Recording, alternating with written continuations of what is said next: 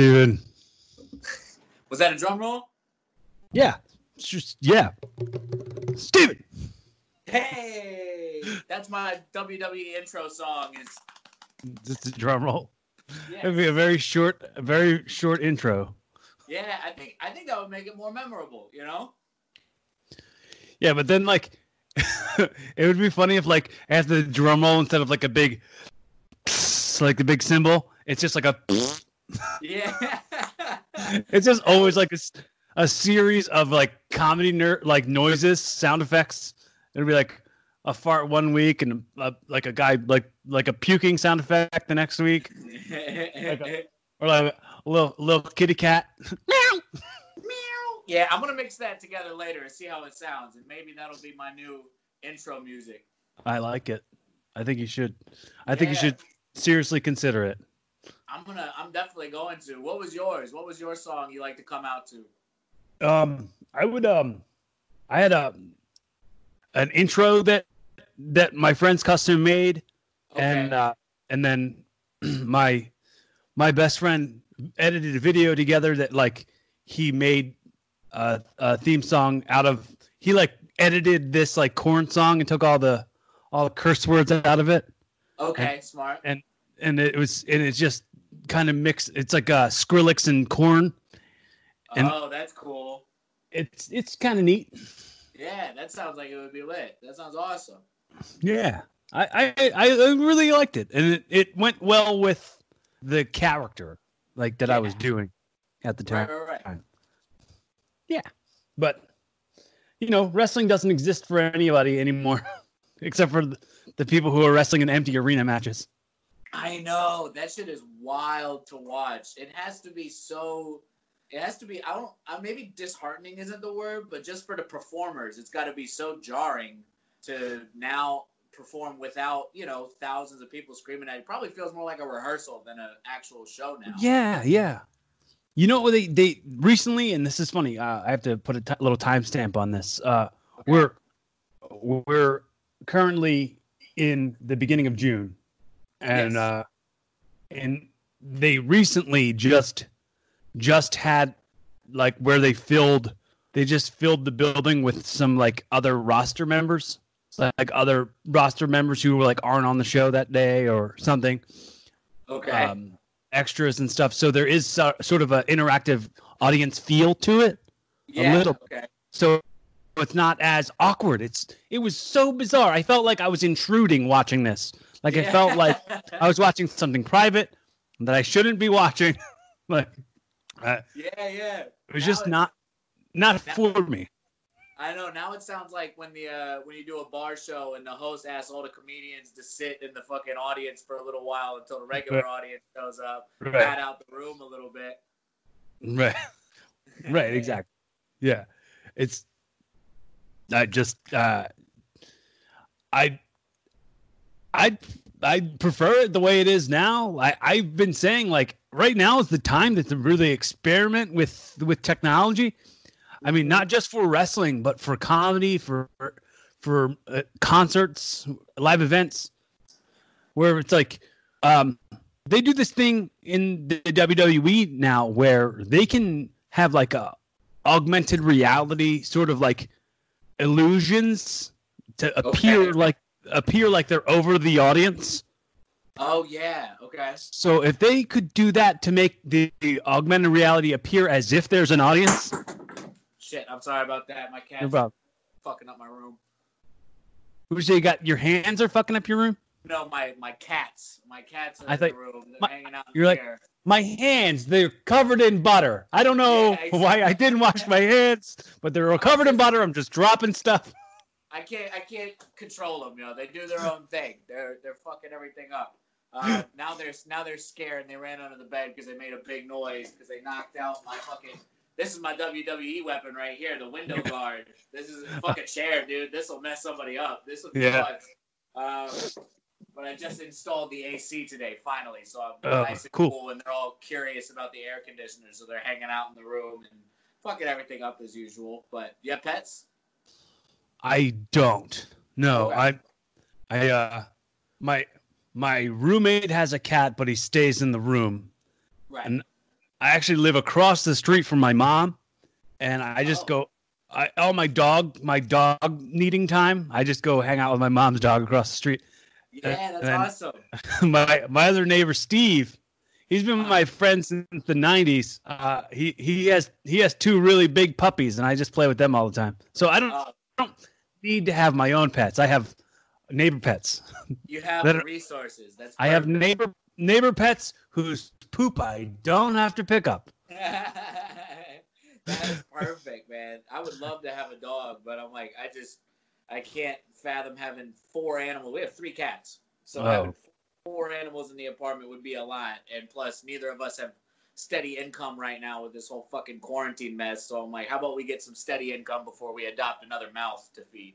Yeah, I mean, also like it when you live in an apartment in New York, then you have to walk a dog, and you have to. There's a whole like, uh, it's it's such like a a thing to put yourself and the animal through. As far as like, oh, you yeah, you can't run free or anything. Like you only have to go out when I let you out, and you have to stay under control. yeah, exactly. it's hard to train a dog. I'm I'm sure it's hard. I've never done it, but it's hard. It's probably I'm sure it's hard to probably train a dog to not bark at every single thing and every single person, every single Yeah. car, or try to run and tug. Like Mhm. it's it's got to be. T- my my sister lives in Brooklyn, Mhm. and her boyfriend was telling me that that their dog barks at anything and everything because he's from here. He's from from Philly, and they lived in like a they lived in a they lived in a like a like kind of a like a duplex. So they didn't have all the people and all the distractions. And now when they try to walk the dog, he's going nuts over everything, and especially the other dogs. I'm like, I can't even imagine going through that. I know you got to train them real young, dude. That's the trick. You got to train them when they're really little, so when they're big, they're not a problem. You know, because Right. if they're big, then they have learned behaviors and they're annoying. I got a buddy. I love running with my buddy Rob because he's got a German Shepherd named Maya, and she's great because she's like, she's not super well trained, but like she will pull you along if you hold her on the leash and you're running. She literally like pulls you because she's got so much energy because she's in the Mhm. apartment all day. So it's like having a little boost on your run when you feel tired. It's like having that little Mario star or whatever pulling you along. Yeah. Like energy you didn't think you had. I love Sick. running with that dog. The, Like, when the pre-workout wears off. Yeah, exactly. This is like Rob will hold her. I'm like, I need the dog in the second half of the run. That's when I really need the dog.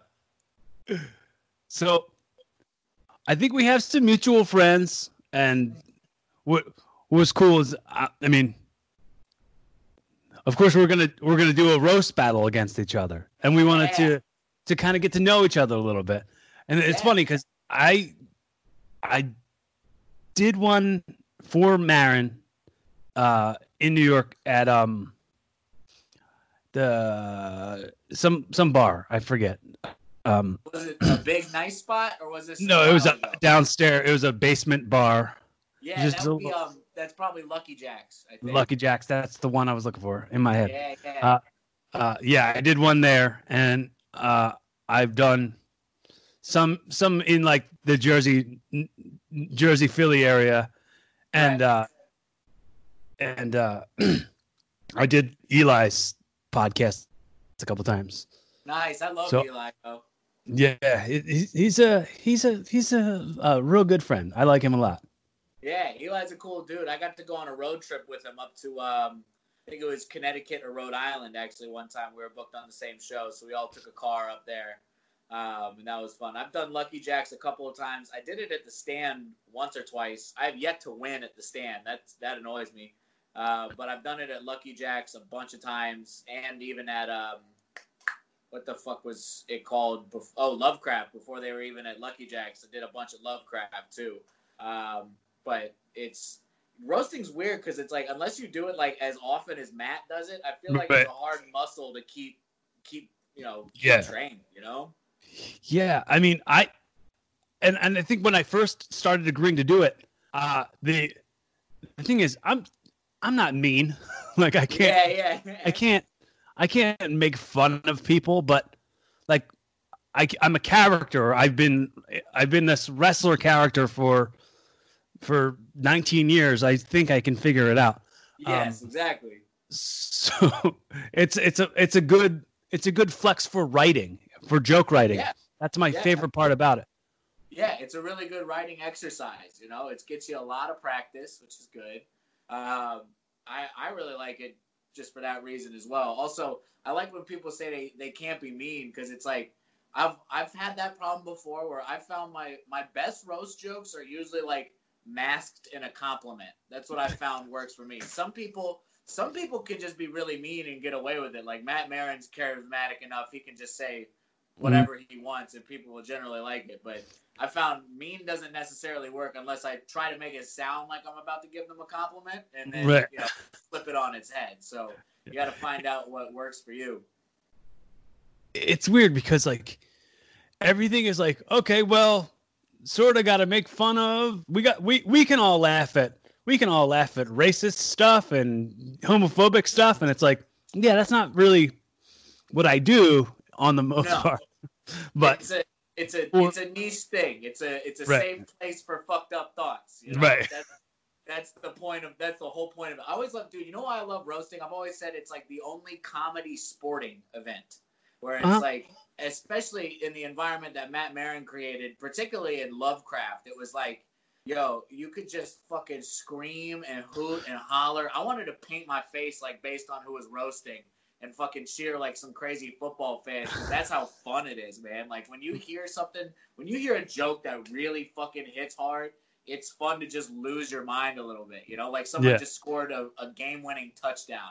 That's how hype I get about roasts. Oh, you know what? I, I went to uh, another one just just just to go. I went. Uh, uh the the it was like Crespo's birthday mm-hmm. at Lucky Jacks. I can't remember. Okay, well that was one of the ones I was just there. But okay, uh, that was that was a lot of fun. That was a lot. That was like my first. Yeah, I'm doing this now. Like it was like, all right, yeah. well, I gotta go check it. I gotta scope it out because I had known Chris and Matt both for a while and like hang out with them at shows and talk about comedy ro- and like writing writing jokes. Um, I think I think I roasted Crespo like just not. It was just I said something effed up, you know, while we were sitting there at McDonald's or something outside. Yeah. Like we w- went to Skankfest together, and then we went to the McDonald's across the street, and right. we are just going back and forth. And all right, I'm doing this now. Yeah, absolutely. I feel like I got I got lucky because my first roast I ever did, and this was back when it was at uh, Lovecraft. Uh, my first roast I ever did, my opponent actually they forfeited. They just didn't show up. Mm-hmm. So it was like I kind of just got to go up and do my jokes to no opponent and get laughs, and it was just like, oh, this is kind of fun, and it kind of gave me the courage to keep on doing it. And then I entered into one of the competitions that Matt put together, mm-hmm. and those those really those really whip you into shape pretty quick because like if you're winning them, dude, sometimes it's like you'll roast like three weeks in a row, and it's like a different person every week, and it mm-hmm. really it's labor intensive. Yeah, I um I didn't win. I've never won a roast. never about, won a roast. I'm about like half and half. I swear to God, I have at least a couple dozen under my belt by now within the last couple years. Mm. Mostly, at, mostly at Matt Marin show, but a few at New York Comedy Club and a few other random ones as well. But I'm basically I'm like half and half. It depends on if I'm having a good night or not. I feel like right. That's what that's what frustrates me about it. I'm like, I got the numbers. Why am I not better at this? Yo, I feel like I've been doing this shit for Putting years. Putting the reps in. Yeah, exactly. I'm not getting enough reps in. I, I used to. My first year doing it, I was doing it a lot, but then I kind of fell off a little bit, and you know, it gets it gets hard. You know what my problem with roast was? Was I was actually uh, I got booked for a few New York Comedy Club roasts, but the problem was I was actually working as a barback at New York Comedy Club at the time. Mm-hmm. So there were a bunch of roasts where I would have to work and then also roast and then fucking go back to work.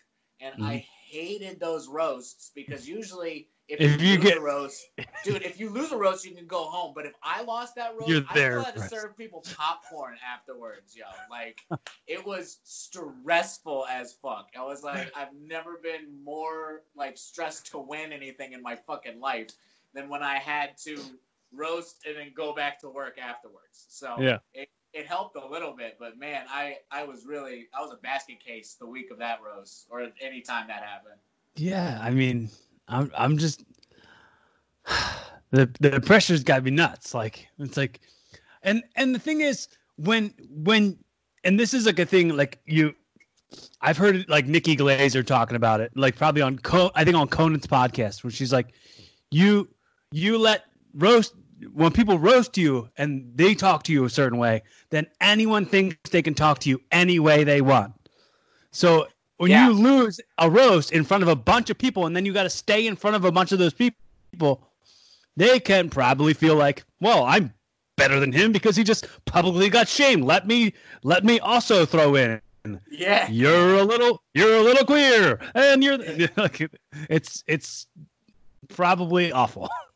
Yeah, no, I haven't I haven't experienced too much of that mostly just because a lot of the roasts are like com- like they they're typically like mostly comedians in the crowd. That's kind of what makes them so fun and so fucking rowdy. Is normal mm-hmm. people would never be that rowdy, but right. comedians will happily heckle each other at a roast. If it's right, yeah, because it's just participation. Yeah, exactly. It makes it way more fun. You right, know, shit like right. the, the, the AIDS chant. Are you familiar yeah. with the AIDS yes, chant? I'm very familiar. Exactly. Yes. Yeah, right. Little mm-hmm. things like that make it so much fun. Uh, how, how are they doing it virtually now? Like, I don't understand what that's going to be like. Do you know? Actually, I gotta say, I feel like of all the, I've done like a few virtual shows so far. I think the roast is probably the best type of show to do virtually because you have to take turns, and it the virtual like aspect of it doesn't fuck with the performance as much as it does with like a regular stand-up performance you know like mm-hmm. at least with a roast we each take turns we roast each other it goes back and forth and it i think it's gonna flow a lot better than trying to do like a stand-up set for 13 people on zoom you know mm-hmm. and waiting for their laughter and hoping to god it comes through and it's not just they're hoping to god it's delayed and not just a funny unfunny joke you know? but, So I think I think I'm really looking forward to this Rose because I think of all the virtual shows you can do, I think this one will fit the best. I think it'll be the the most fun and the easiest to do. So I know that Delaware just opened back up like two days ago. Yeah, and I I had already been in talks to go do some stand up in Delaware just because uh, I'm missing it like crazy. Yeah, well, I'm I'm stressing about that too because I was actually planning a trip home in August. I'm from Virginia originally. Okay. So I was planning a trip home slash like a little East Coast tour if I mm-hmm. could. You know, I was just gonna reach out to as many spots as I could and instead of just driving straight to Virginia, like try to hit a couple places along the mm-hmm. way. You know. But then, you know, the whole world went to hell, so I stopped pursuing that. So I don't even know if it's worth like hitting the people back up again. Like mm-hmm. I'm not famous enough to have a poll especially during a quarantine. You know. Well, yeah, I mean that that the the essentialness of the business of comedy club is so low on the priority list. Yeah. Uh, that you're you're you're you know you're you're gonna you're gonna want to do it, sure, but they're yeah, gonna absolutely. They're, they're you know they're not gonna be able to sell shows. They're not gonna be able to move put people put asses in seats.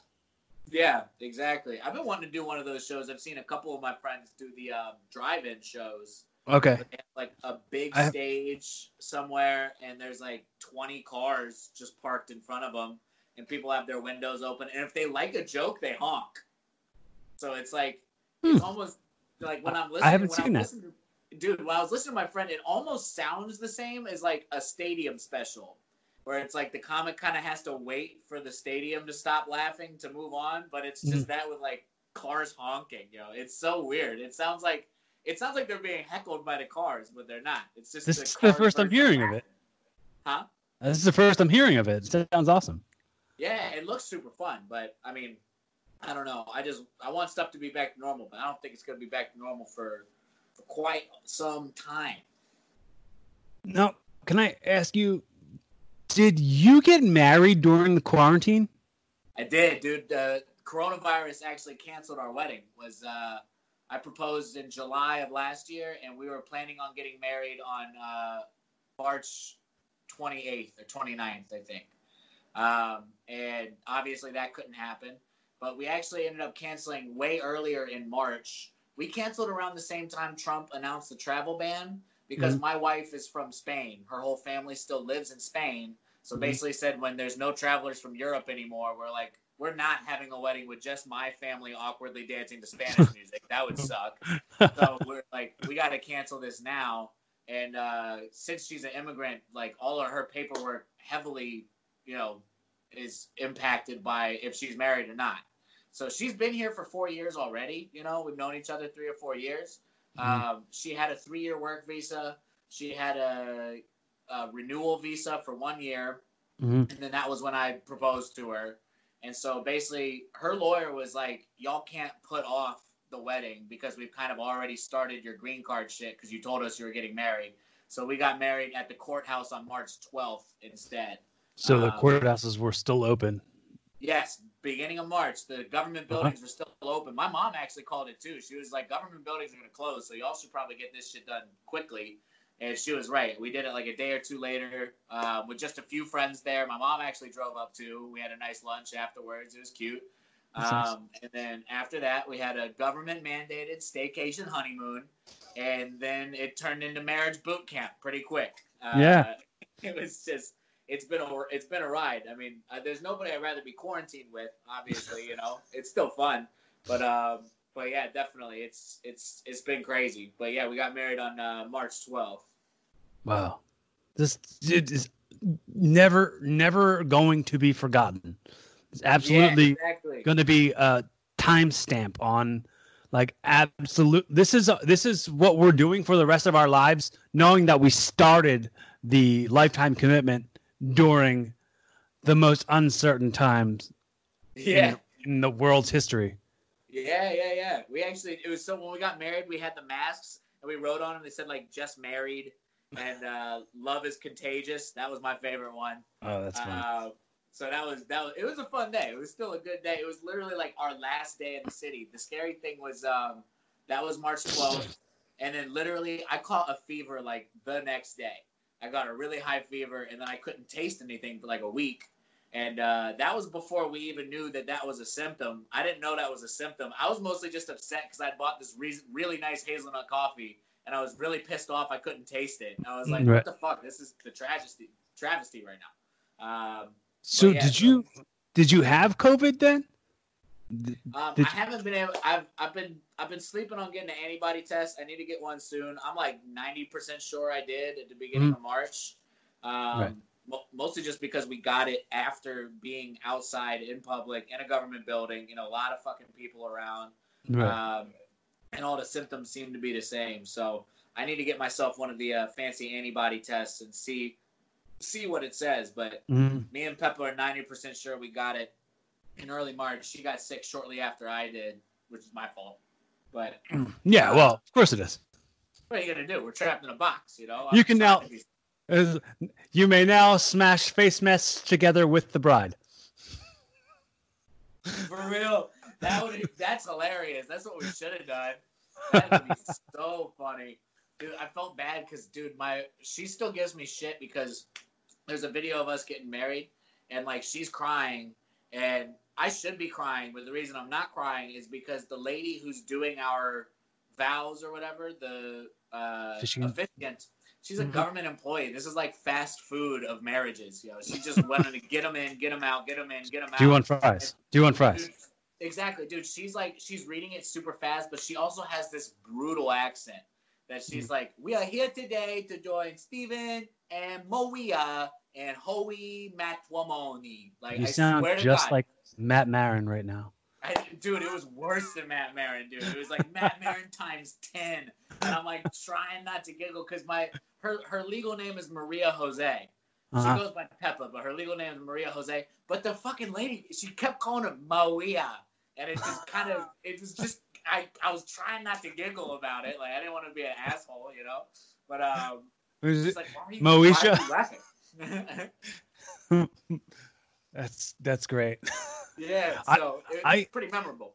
I actually got last year, the year before that. I don't know. I I got my I got or uh, I got ordained Right. to officiate weddings.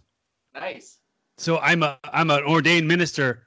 I wanted to offer it to people like hey, maybe I can do some virtual officiating during this time. I don't know if if I can or if I can't, but I've never done one yet. I just got it because I want to do it. I want to have that. Yeah.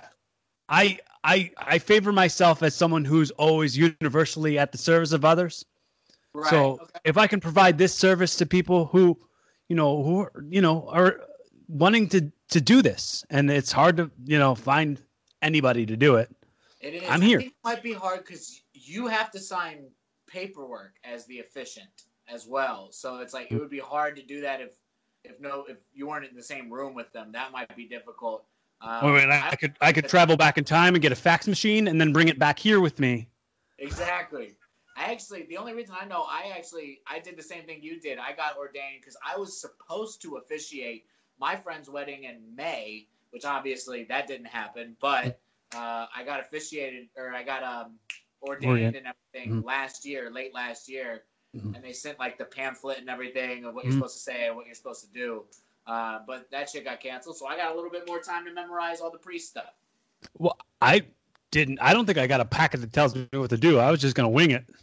Oh really? I got a I got a bunch of stuff. I'm trying to see if it's on my shelf somewhere. It came it came with a bunch of stuff. It was like the Universal Life Church, Yeah, something yeah. like that. Yeah, they sent don't me. Oh, remember- I think it's I think it's because I made a small donation of like twenty bucks, and they sent me like a bunch of extra stuff. Like, okay, yeah, I didn't get a bunch of stuff.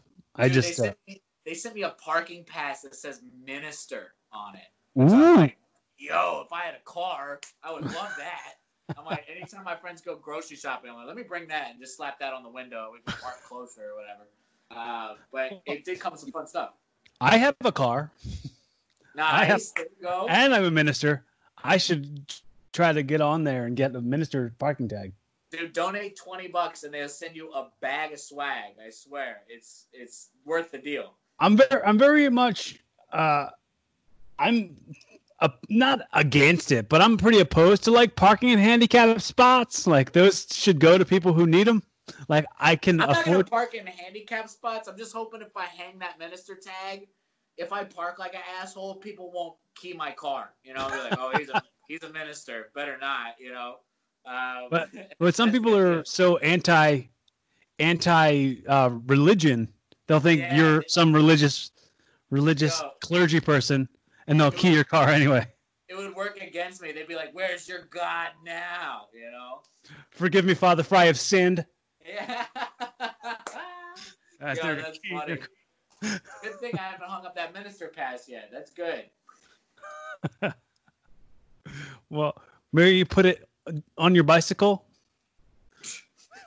I do have a bicycle. That might be kind of fun. There you go. Um, I could wear that while I'm delivering Postmates. See if anybody wants, you know, some communion wafers or something with their Popeyes chicken.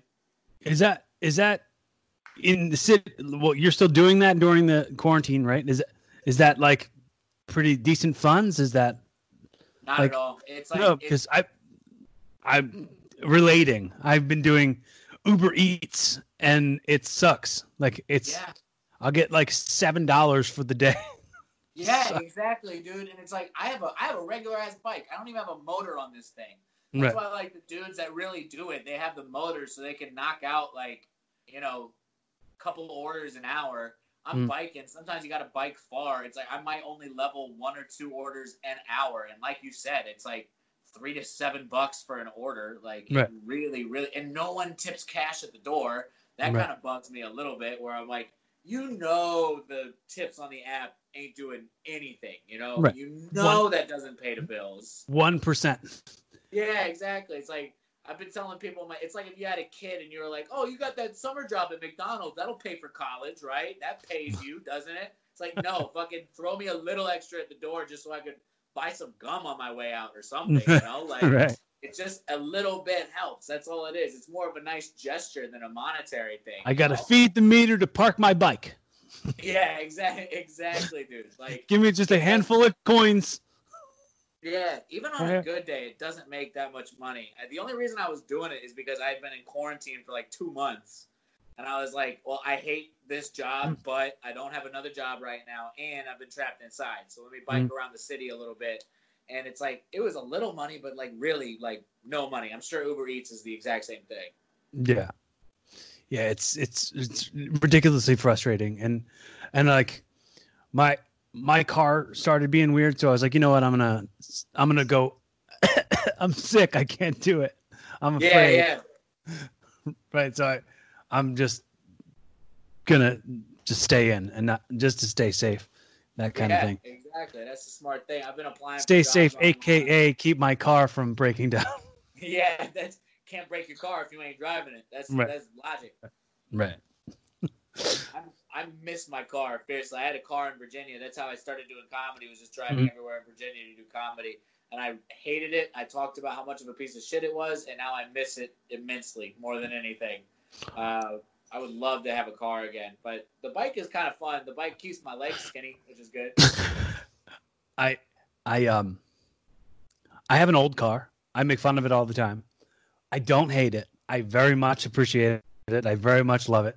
I it's it's a 2008 2008 Lancer and I call it and it's I call it 2000 late and I say it's it's uh my it was my my brother's old car. Him and his boyfriend had this car together when they lived in North Carolina, and my brother drove it up here, and and I I kind of I like finagled a way to buy it off of him.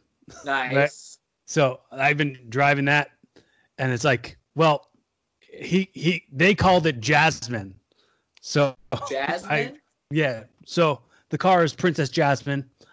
and uh, I, I got a little uh, Rick and Morty magnets on the on the back. And that's Necessary. all I need. Yeah, yeah, that's perfect. My dude, my Saturn, dude, my I had a Saturn. I can't remember what year it was. It was probably like 02, 03 Saturn or something like that. Uh, but dude, yeah, they stopped making them. They stopped making them early in two thousands. Yeah, I don't remember what year it was, but dude, my car it would do this thing, and I don't. Maybe I'm just stupid. I don't know why I ever didn't just get this pay oop, get this paid to be fixed, but like it had a leak in the hood where it was like leaking like coolant or something like that. It wasn't like a major leak. The problem was if I was sitting in traffic, it would leak and it would hit hot pipes. So then it would evaporate. So basically, it's not on fire, but it looks like it's on fire because there's mad steam coming out of my hood all of a sudden because I'm sitting in traffic. And it got to the point that, like, of course, the first time it happened, it scared me until I realized what was happening and then it started happening so frequently that it just got like annoying where i would just be like sitting in traffic on my phone and somebody would honk at me and I'd look up and it looks like my whole hood is on fire and i have to be like it's fine it's fine don't worry let me pull over on the side really quick and just let it cool down um, that was the most frustrating thing was the only thing you can do is fill the coolant with water and then drive it to like a repair shop so if I didn't have any water, I just had to fucking sit there and wait for it to stop smoking and then drive home and hope the traffic had cleared up by then. It was well, God, it was awful. The traffic's not nearly as bad in Virginia as it is where you currently live, I'm sure. No, for sure. But there was um the the problem with Virginia. I lived in a place near Norfolk. There's the Hampton Roads Bridge Tunnel, and it's HRBT, and it's notorious for being an absolute like garbage public service of a bridge.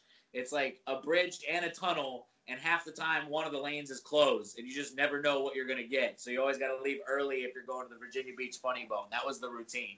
Uh, mm-hmm. But I miss I miss driving, man. I miss driving. I like the city, but I, I miss driving. I mean, something about New York that I could never like something there was something about it that I just it's just there's an like of course there's an energy to New York and a hustle and hustle and bustle kind of thing. But right. sometimes it's like too much toxic like people are so full of rage and anger and frustration. I just it vibrates through me and I hate it. Mm-hmm. Like I can feel people's frustration with being like, ah, ah, ah, like they're just sort of autopilot through an unhealthy relationship with themselves. Yeah. and and I'm encountering 20 of them at any given second. You know yeah, I mean? So yeah. Um and then, you know, I I think I I think I've uh I think I've gotten uh, approached by ten billion homeless folk. Oh yeah, yeah, yeah. That's that's that's probably the most annoying one. You know, the last time I drove in the city, I actually drove. I had to move. I moved from like deep in Brooklyn to the tippy top of Manhattan. We're at 200 Dyckman now, but basically it was like like a two. I, I thought it was gonna be like an hour drive. It ended up being like a two and a half hour drive in this budget truck full of you know all of our stuff. And the thing that messed me up about New York was you can't take like big trucks like that on the highway. And mm-hmm. I didn't realize that until because my GPS kept trying to put me on the highway because it doesn't mm-hmm. know I'm in a truck. So mm-hmm. basically, I couldn't get on the highway, and then I had to just sit in traffic with everybody else and just go block by block for 200 blocks in a big ass U-Haul. And then on top of not just the traffic being sucky, I have three cats with me in the front seat that are losing their shit because they don't like driving. Right. Cats are cats are territorial. You take them out of their space, they're not happy. So well, cat, cats are notoriously bad drivers too. They think Asian people have it the worst, but no, cats. They're the worst. Are the worst. They're ba- they're worst backseat drivers too. They're meowing yeah. at me the entire time I was trying to get up there, and I just felt bad because it was literally like me in the budget truck, and then my wife and the two dudes that were helping us move took an Uber up there, and they mm-hmm. beat me by like an hour. They were just course. sitting up there doing nothing for an hour. And of course, I'm like a ball of stress trying to get up there. And as soon as I get up there, I got to keep working. I got to keep unpacking the truck. There's no right. no hour break. You know? Yeah, you, your friend's got a little hour break, and not you. Yeah, exactly. I, t- I told her I was like, buy him lunch or something because I'm gonna be ready to hit the floor by the time we get up there. Um, I, I for sure think that that's part of it. Part of the the the the the energy in New York that weirds me out is the, everyone has that stress. Everyone has that ball of stress. comes from traffic. Comes from everything being so expensive. It's like, how do I how do I eat something? And yeah. everyone everyone is in that. How do I eat something? Like oh, I got two bucks in my pocket. What can I have? Nothing. Okay. Yeah, pretty much, dude. It's and you feel it. You definitely feel it. This city will drive you up a wall. I'm I'm typically pretty relentlessly optimistic. So that's I think that's how I've survived so long is just being optimistic to the point of being naive too. Of like, okay. you know, just oh, it'll probably all work out. You know, mm-hmm. I'm the main character of my story. Why wouldn't this work out? You know, you're not the man on fire. yeah, exactly. I'm not homeless yet. I got a, I got a bike and three cats. I'm doing okay. I think that's that's all I need in life. Well, well, I mean, you're you're you're very grateful. I see the the gratitude. Very grateful for what you have, and that is definitely the way to be. You know what I mean? That's the way to make sure that you're not continuously a ball of stress. Um, and it's I'm also, still, dude, I'm still a ball of stress. I get, I get, I get tense. I get loud. I'm like, it's so funny because a lot of people know me as like a positive dude, but dude, like my wife knows me as the dude that'll fucking scream at iTunes when it's not working for me. You know, like that's that's me at home. I'm I, I let it out here because I don't want anybody else to see the psycho in me. well, Marin, Marin was like, "Oh yeah, you're up against uh, this kid Steven. and then he was like, "Yeah, he's the long-haired kind of hippie," and I'm like, "Me then." Hey, yeah. Me as soon as I saw your picture, I'm like, I guess look like jokes are out of the out of the equation. right. right. It's just gonna be back and forth the same shit. Uh, it is. Although I do appreciate, I do appreciate the fact that we look the same because I feel like that's dude. That's one reason I don't really mind being mean at roast. Is typically there's, I've I've heard everything about me. I feel like you can make a lot of fun of my appearance. I know you can make a lot of fun of my appearance because I've done these roasts. But I don't even have to fucking say anything for them to roast me. They'll just roast, you know, my hair, my shirt, facial hair, whatever. Mm-hmm. Um, and it's I, I stopped feeling bad. I'm like, well, I'm gonna now I'm gonna be mean. You know, I, I now it's my turn. I always said that the I, I like roast because even before I was watching like comedy roast battles, like in high school and college, I was watching rap battles like on mm-hmm. YouTube Right, right, yeah. I always, the, I always the dot, King of the Dot, King of the Dot, URL, Don't Flop, all mm-hmm. that shit, like all the leaks.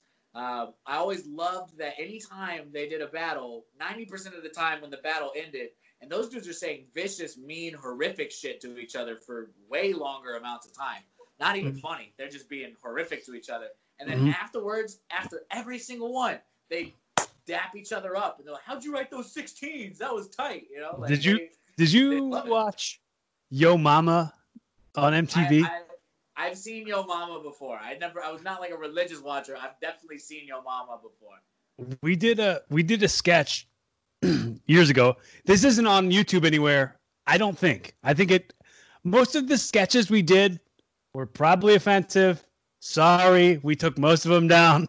But w- we did a we did a sketch where it was uh, uh Yo Mama episode of uh, a, a special Yo episode of Yo Mama that was taking place on Mother's Day in the cemetery where everybody's moms were dead. Oh God. and all of it was your mom's so dead this. Your mom's so dead that. Like that was the the sketch. And we my my best friend went to this 7-eleven every single day. And he talked to the guy from 7-eleven into playing Wilmer Valderrama's character because he was like fez in the 70s show so Yeah. the guy yeah. from 7-eleven pretended like he was the host of the yo mama it's Mother's Day. All these fuckers' mothers are dead. That's funny. It was bad. No, my my mom hates my roast. My mom won't watch them. She doesn't. She doesn't like them. She's like, "That's not the sweet little boy I raised. I don't know why you're being so mean to each other." I'm like, "Cause it's fun. That's what we do." You know, like I remember one of the hypest I've ever been for a show was a roast in Virginia Beach at the Funny Bone, and there were two people going up. One of them was a girl that I didn't really know, and she was talking mad shit. She was like, "I'm gonna fucking beat everybody here. I'm the shit. I'm gonna do great." And then she's going up against my boy Jack, who I hadn't seen in like years, but I remember him being a good comedian. And so they go up. She bombs her first round like bad, like barely gets off one joke. And then Jack comes back, and these weren't his jokes, but his whole set was basically like, "You're fucking fat. Bam. Your whole family's fat. Bam. You're a piece of shit. Bam." Just like nailing joke after joke after joke, just relentlessly. And I was on the second floor. I was on the second floor of the Funny Bone, like literally like a sporting event, going like, "That's how you do it. That's how you do it." Like I was screaming. I was so hyped. It's like I was expecting him to do well, but I was not expecting him to fucking crush so hard out of the gate. Like they were the first fight, and people were dying already, dude. Like it's That's it's great. just so much fun. It's so much fun. Yeah, our ours is like chronologically, it's like three days from now. Yeah, it's I, I can't remember. Uh, I think it's June nine. 9th. Yeah, yeah, yeah. So, we got, it's this we got Tuesday. a few days. Do you remember? Do you remember what the? Do you know what the format is? Because I was gonna I- write jokes, but I can't remember how many jokes we got to write. I think it's it's either three or five. I think it's five. Okay, that's perfect. Because um, Yeah. I, I love that. I always love Fight Club because it's always not that many jokes. Like I used to love roasting at New York Comedy Club, but it's like three rounds, and it's like basically like a 15 joke minimum, like Right. that you got to be walking in with, like 15 bare minimum. Like they Yeah. plan on most of the fights going for three rounds, so you better have 15 and that's that's so many dude like that's a lot of fucking roast jokes about one person and Right. It was it was it was tough. gonna be fun. I uh I when I when I did the one at Lucky Jack's, I was uh, I think the guy his name was like Nikolai or something. Uh, oh Nikola Pavlovic yeah, Nikola, And, uh, social media hipster and I I wrote I wrote like five jokes or something. I I forget, maybe more. I don't know, but um, he was so used to that format. He's a killer. You know what I mean? yeah So uh, there's absolutely no way I was walking away from that. But I mean, I got pops for my jokes, but like, I got pops for my jokes. They, everybody liked the shit, but it was like, when it was over, this guy was their favorite. You know what I mean? yeah well that's hard you're going up against somebody on the council you know somebody Right. who's been there for forever you know Right. me and dude years ago me and Nicola had one of my favorite battles ever we had a compliment battle. Oh, I wanted to do one of those. like, well 'cause Uh, he was he was saying he's too nice and Mm-hmm. that he didn't really want to roast yet And I was like, "You are very nice, but I also think I'm very nice. We could do a compliment battle instead." Because I saw the same thing in a rap battle of two rap battlers just viciously complimenting each other. Yes, yeah, really, I love that. Really... It was like this. I see. I tried to do it. I tried to do it at the one around here. Like it was a, it was a, it was a roast battle, but it was like you didn't get the right jokes about the person. Like you just had to get up there and see them and then roast them, That's like hard. off yeah. off their appearance. And I was like, you know what I'm going to do?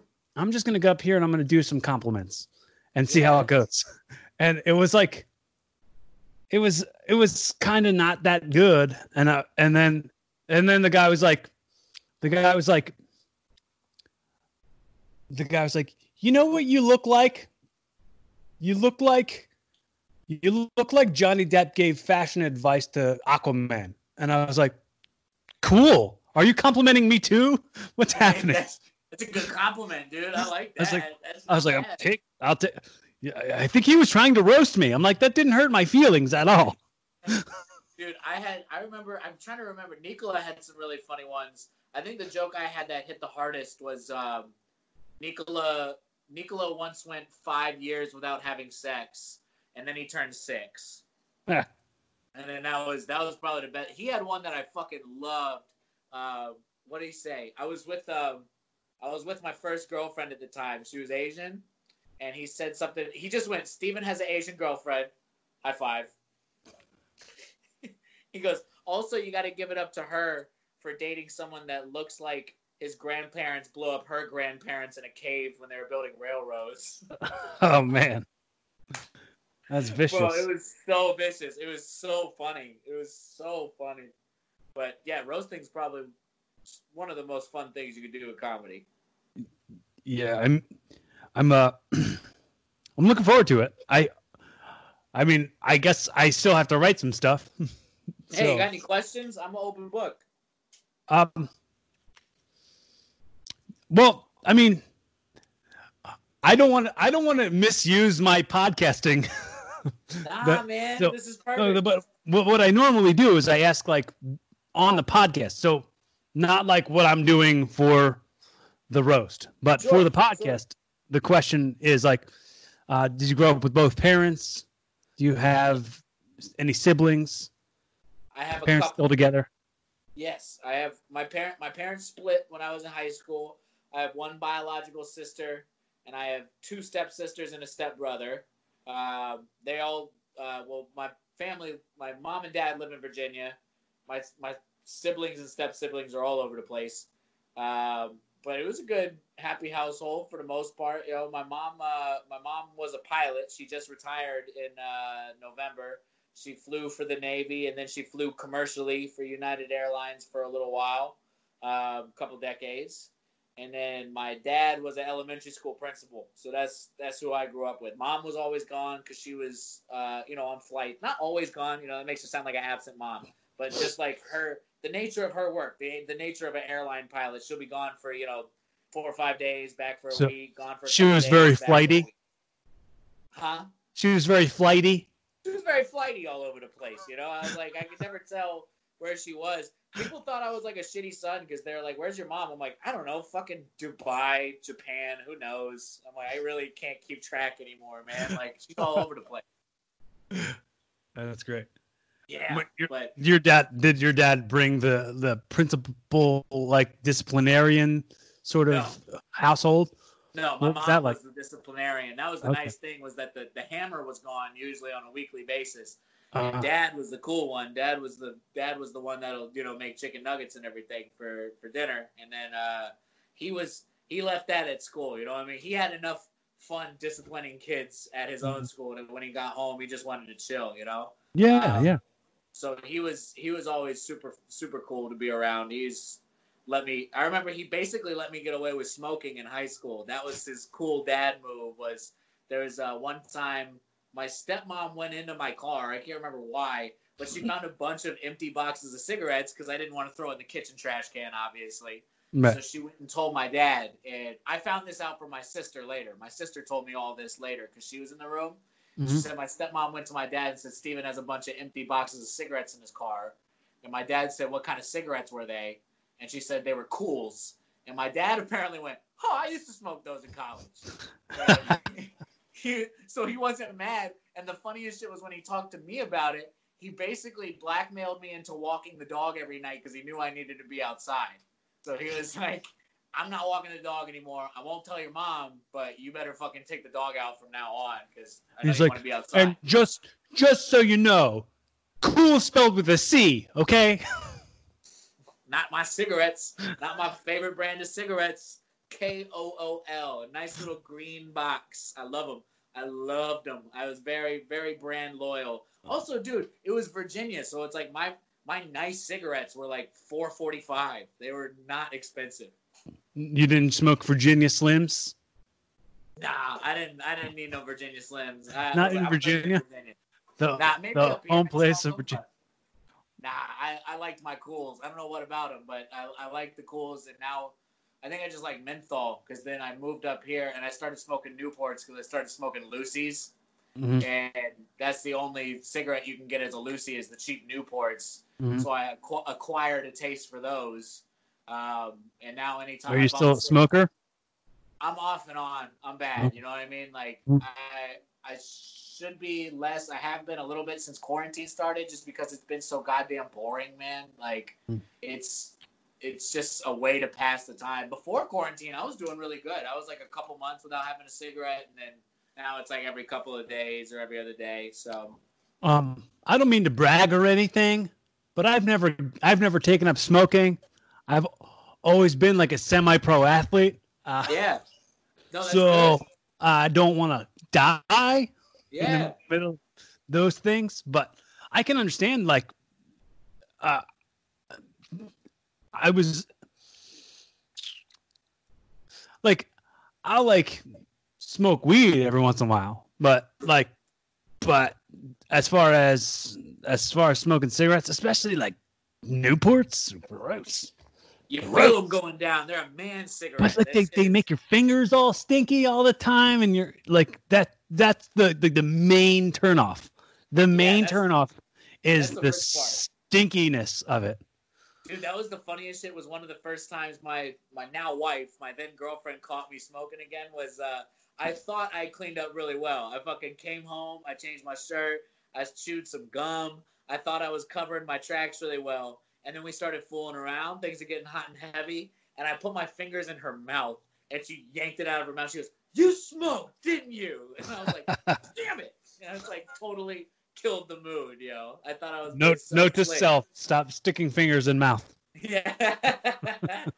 yo, that shit that that got me good. But no, I'm like I'm the opposite of you, dude. I was I was a big fat kid for a while, so just I was eating McDonald's every day. I might as well put McDonald's in my lungs too. Right. So I okay. started I started smoking right at 18. Never affected me because I was never doing any smoking French fries. Uh, yeah, oh, dude, I probably would. Yeah, I, I, was never I was never doing any physical activity. The most physical activity I got on a regular basis was like walking from the door of my car to the door of the building I was going to. That's the most exercise I was getting back then. So the the main way you like lost the big bulk of weight was you got sick once and then yes i actually um i lost a lot of weight i moved because i was i was probably like 220 or 230 when i moved to the city and then literally walking every day for about six months melted about 15 and just as i saw that i got food poisoning and then i lost another 15 in like a week it was really bad it was we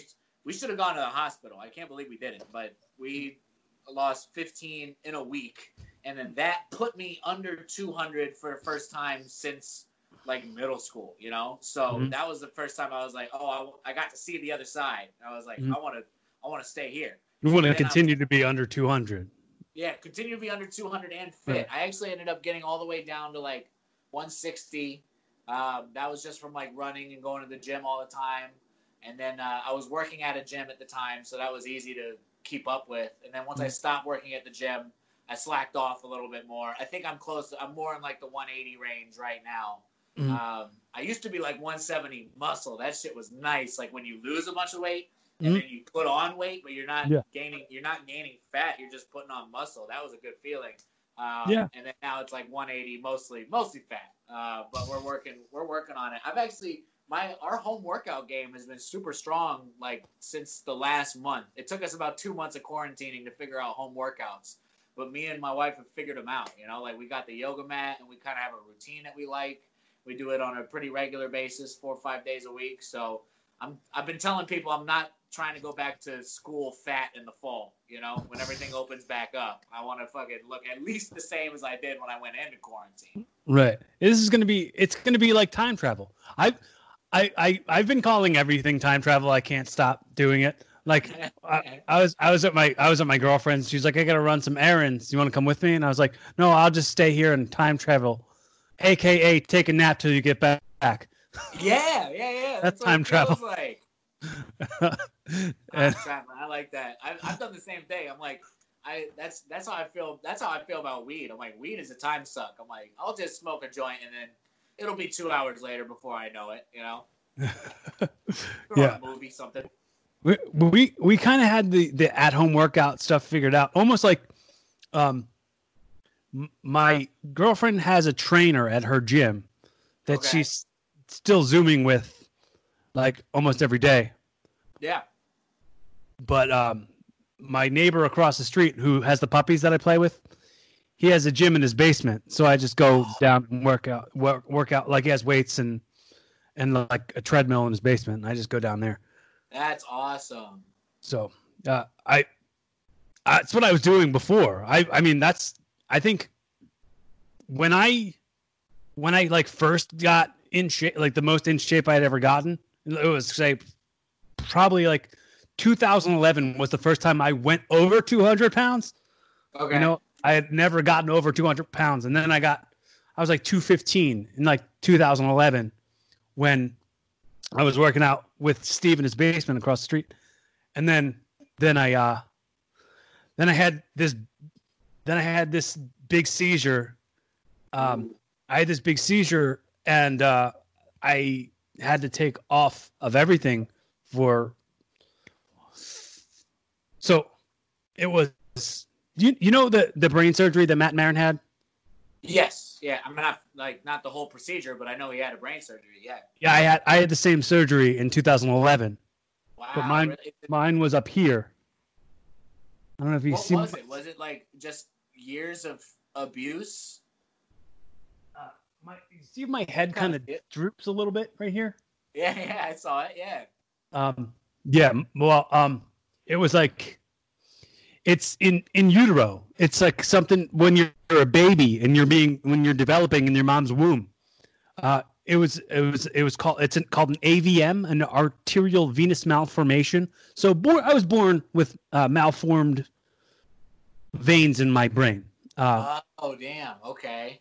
And uh, the I guess all all that strenuous stuff, all that working out that I had been doing, like I was I was working out till I would throw up. Like that was that would be like how hard I'd push myself. Um, yeah. And uh, that around then, I was like, all right, well, I it was a Thursday. It was a Thursday, and I know I had a show that night in Reading. Okay. So uh, I was like, oh, I'm gonna I'm gonna take a shower. I'm gonna take a shower, and then and then Rick's gonna come pick me up, and we're gonna go to the show. Uh, normally on Thursdays, I was living with my mom at the time. Normally, she's not in the house. Uh, my my sister's not in the house, and uh, and I go in the, in the bathroom. I turn the Bluetooth speaker on. I lock the door. This this day they happened to be home.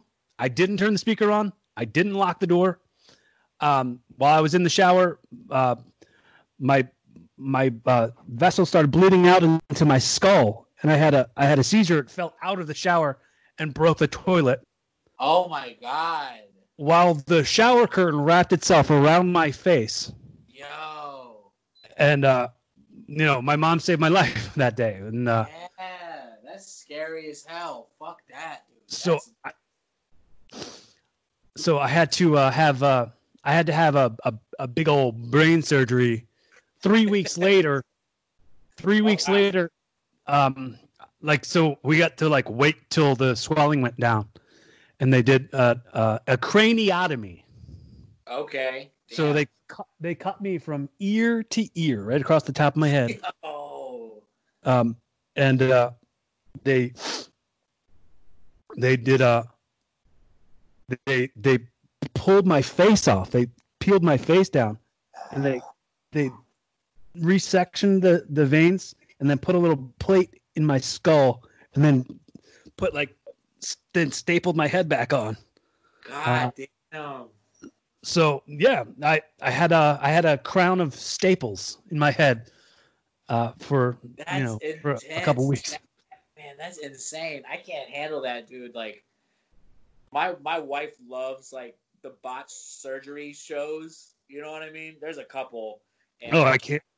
I can't stay. Can't even stomach hearing, it. Even just yeah. hearing you talk about it, just it literally reminds me of uh, Hannibal Lecter feeding that dude his own brain like, mm. in uh, one of the movies. It just it's too much for me, man. Like her mom's a surgeon, so like they don't give a shit about it, you know. Yeah, like, they're they, kind of desensitized to sort of thing. Yeah, exactly. I'm like, I I hate it. I'm like, I don't want to hear this at all. This is disgusting. Well, um, I uh, maybe I'm maybe I'm giving you fuel for your writing jokes about about my yeah. I, have been I've been for roast jokes. Down, I've been jotting down little notes, uh, just okay. anything worth worth remembering. Cause my dude, my memory is awful. I got stoner brain like badly, you know. um, I am I am happy we're having this conversation though. I've always said like when I was roasted like back in the day when everything was still open, if I didn't know who I was roasting, I would usually try to link up with them for like lunch or something, you know, because mm-hmm. it's way more fun to roast like a person than it is to roast their profile picture. You know? right, like, right. I'm like, I would rather know you and at least kind of get a vibe before I even start writing, you know, like I think I'm pretty I want to talk about. I think I'm pretty limited about what I put out like on Facebook and uh, Twitter and Instagram. Because mostly it's just jokes. Like I'll put out jokes or whatever, but nothing's really about my life. My p- podcast is more my life, and it's like it takes such an effort to to to really dive into this. It's like, oh, do you do you got do you got two hours to spend to figure out what what could be go? Like I think I probably told a lot of these same stories. I've told them in some form or fashion over the years. And a lot of times I kind of like try to glaze over it because people might have heard it too many times.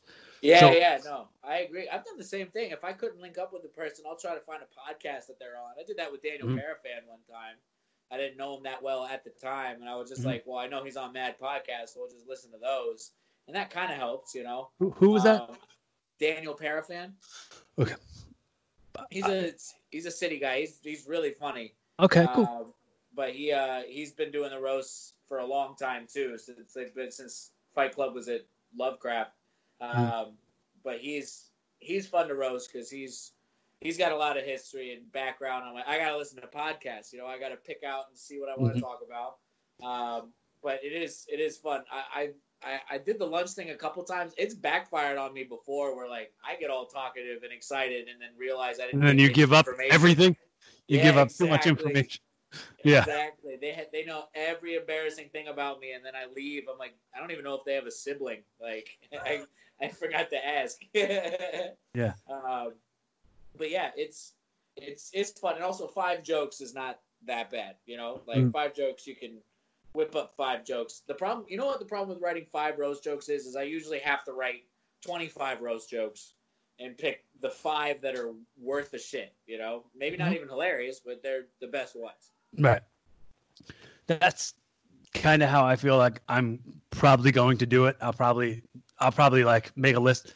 I think the last time, not the last time, but one of the, I think the first one I did for a comedy fight club, I was like, I was like on the phone with Harry Turjanian, and I was like, listen to these jokes. Tell me what you think. Tell me if they're funny, like that kind of stuff. But I, I've evolved past that. I hope, where I don't have to seek approval. But of course, that's part of what we do. We seek approval. We love yeah. validation.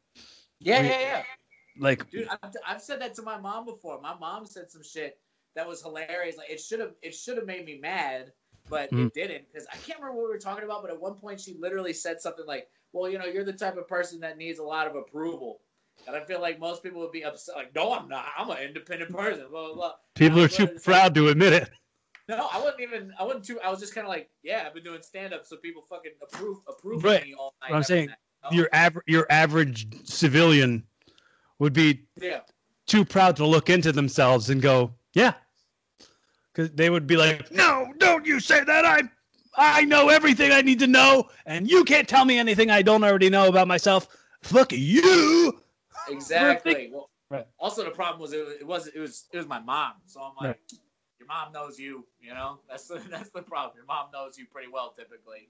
Um, but yeah, they the roasts are fun. I always say the roasts are most fun because it's the only place. Not only can you get a laugh, you can get a oh, and I Mm. like I like when the when you can make the whole crowd go oh like Well, like, I used to do it in my in my wrestling promos all the Yeah, time. Yeah, I bet. in my wrestling promos, I would be like, I'd be like, "Hey, lady, why are you here?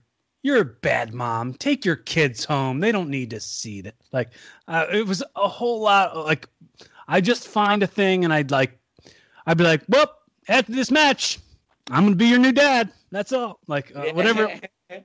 like, I'd be like, "Well, one thing you need to know about this wrestler, he's got no dad. You know what? After the match, and I beat you, I'll be your dad if that's what you need." the shit talking in wrestling is so fun. I was Mm-hmm. actually going to mention, I think it's funny how I got into wrestling because I never watched it as a kid, but I got into it like as an adult, which I always say, I feel like that's almost like someone who is never religious as a kid, all of a sudden being converted to Jehovah's Witness as an adult.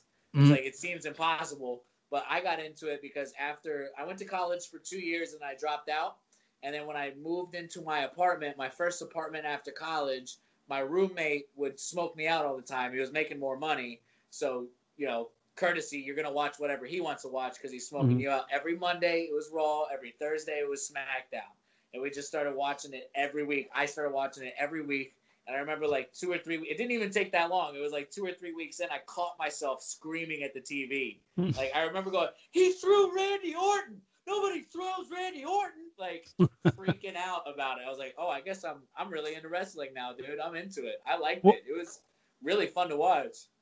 I think that there's a level of like people thinking maybe because you're a wrestling fan that you're stupid and that you don't know that it's a work. Of course, you know it's a work. Uh, Yep. Anybody who's a fan of it recognize it recognizes that it is what it is. They Yeah, recognize exactly. it for what it is, and I try to say to any any of my comedian friends who don't appreciate wrestling, and even even my girlfriend, she hates wrestling. Well, I, I would say understand it's a craft, just like comedy's a craft. It's like chipping away at a stone. You get better and better. You learn each time you're out there, and the risks are way greater than stand up on stage and telling some jokes. Yeah. yeah, dude. The reason I got into it was my roommate at the time. He graduated college, but he was a theater major with a specialized or like a concentration in stage combat.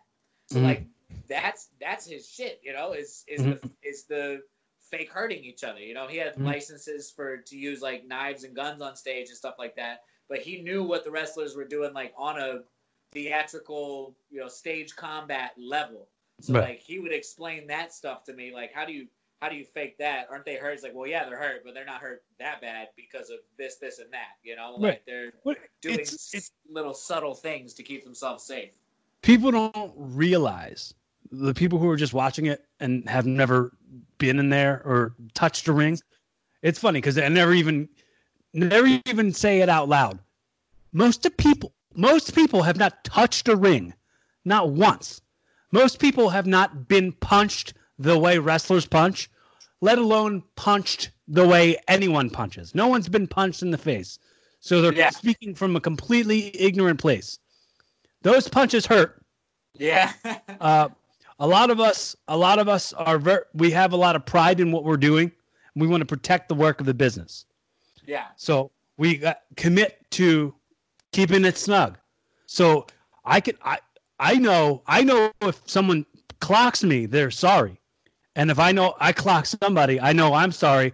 I'm not trying to injure them, but I'm just trying to make it so it's the best for everyone. Right. And right. If I if I hit you so weak you you don't you can't sell it, then I suck. Yeah. Yeah. And if you hit me too weak for me to be able to feel it and sell it, you suck. yeah. So we're all the competition of wrestling is we want to be a better showman than yeah, yeah. than the person we're in there with.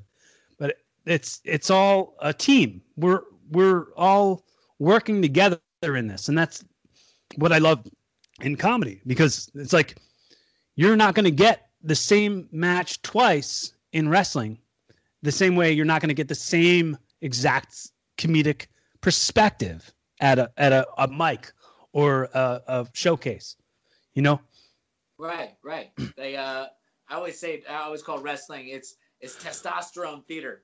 That's what it is. It's like you know you see how much money they pour into Broadway. It's probably the same amount of money that they pour into WWE with just as much rehearsal time, just as much going on behind the scenes and everything. It's Mhm. it's a lot of money, and so it's got to look perfect and be perfect. So of course it's of course it's you know scripted to an extent. You know, Mhm. of course they kind of know what's going to happen, but they're also having fun and their fucking abs look amazing.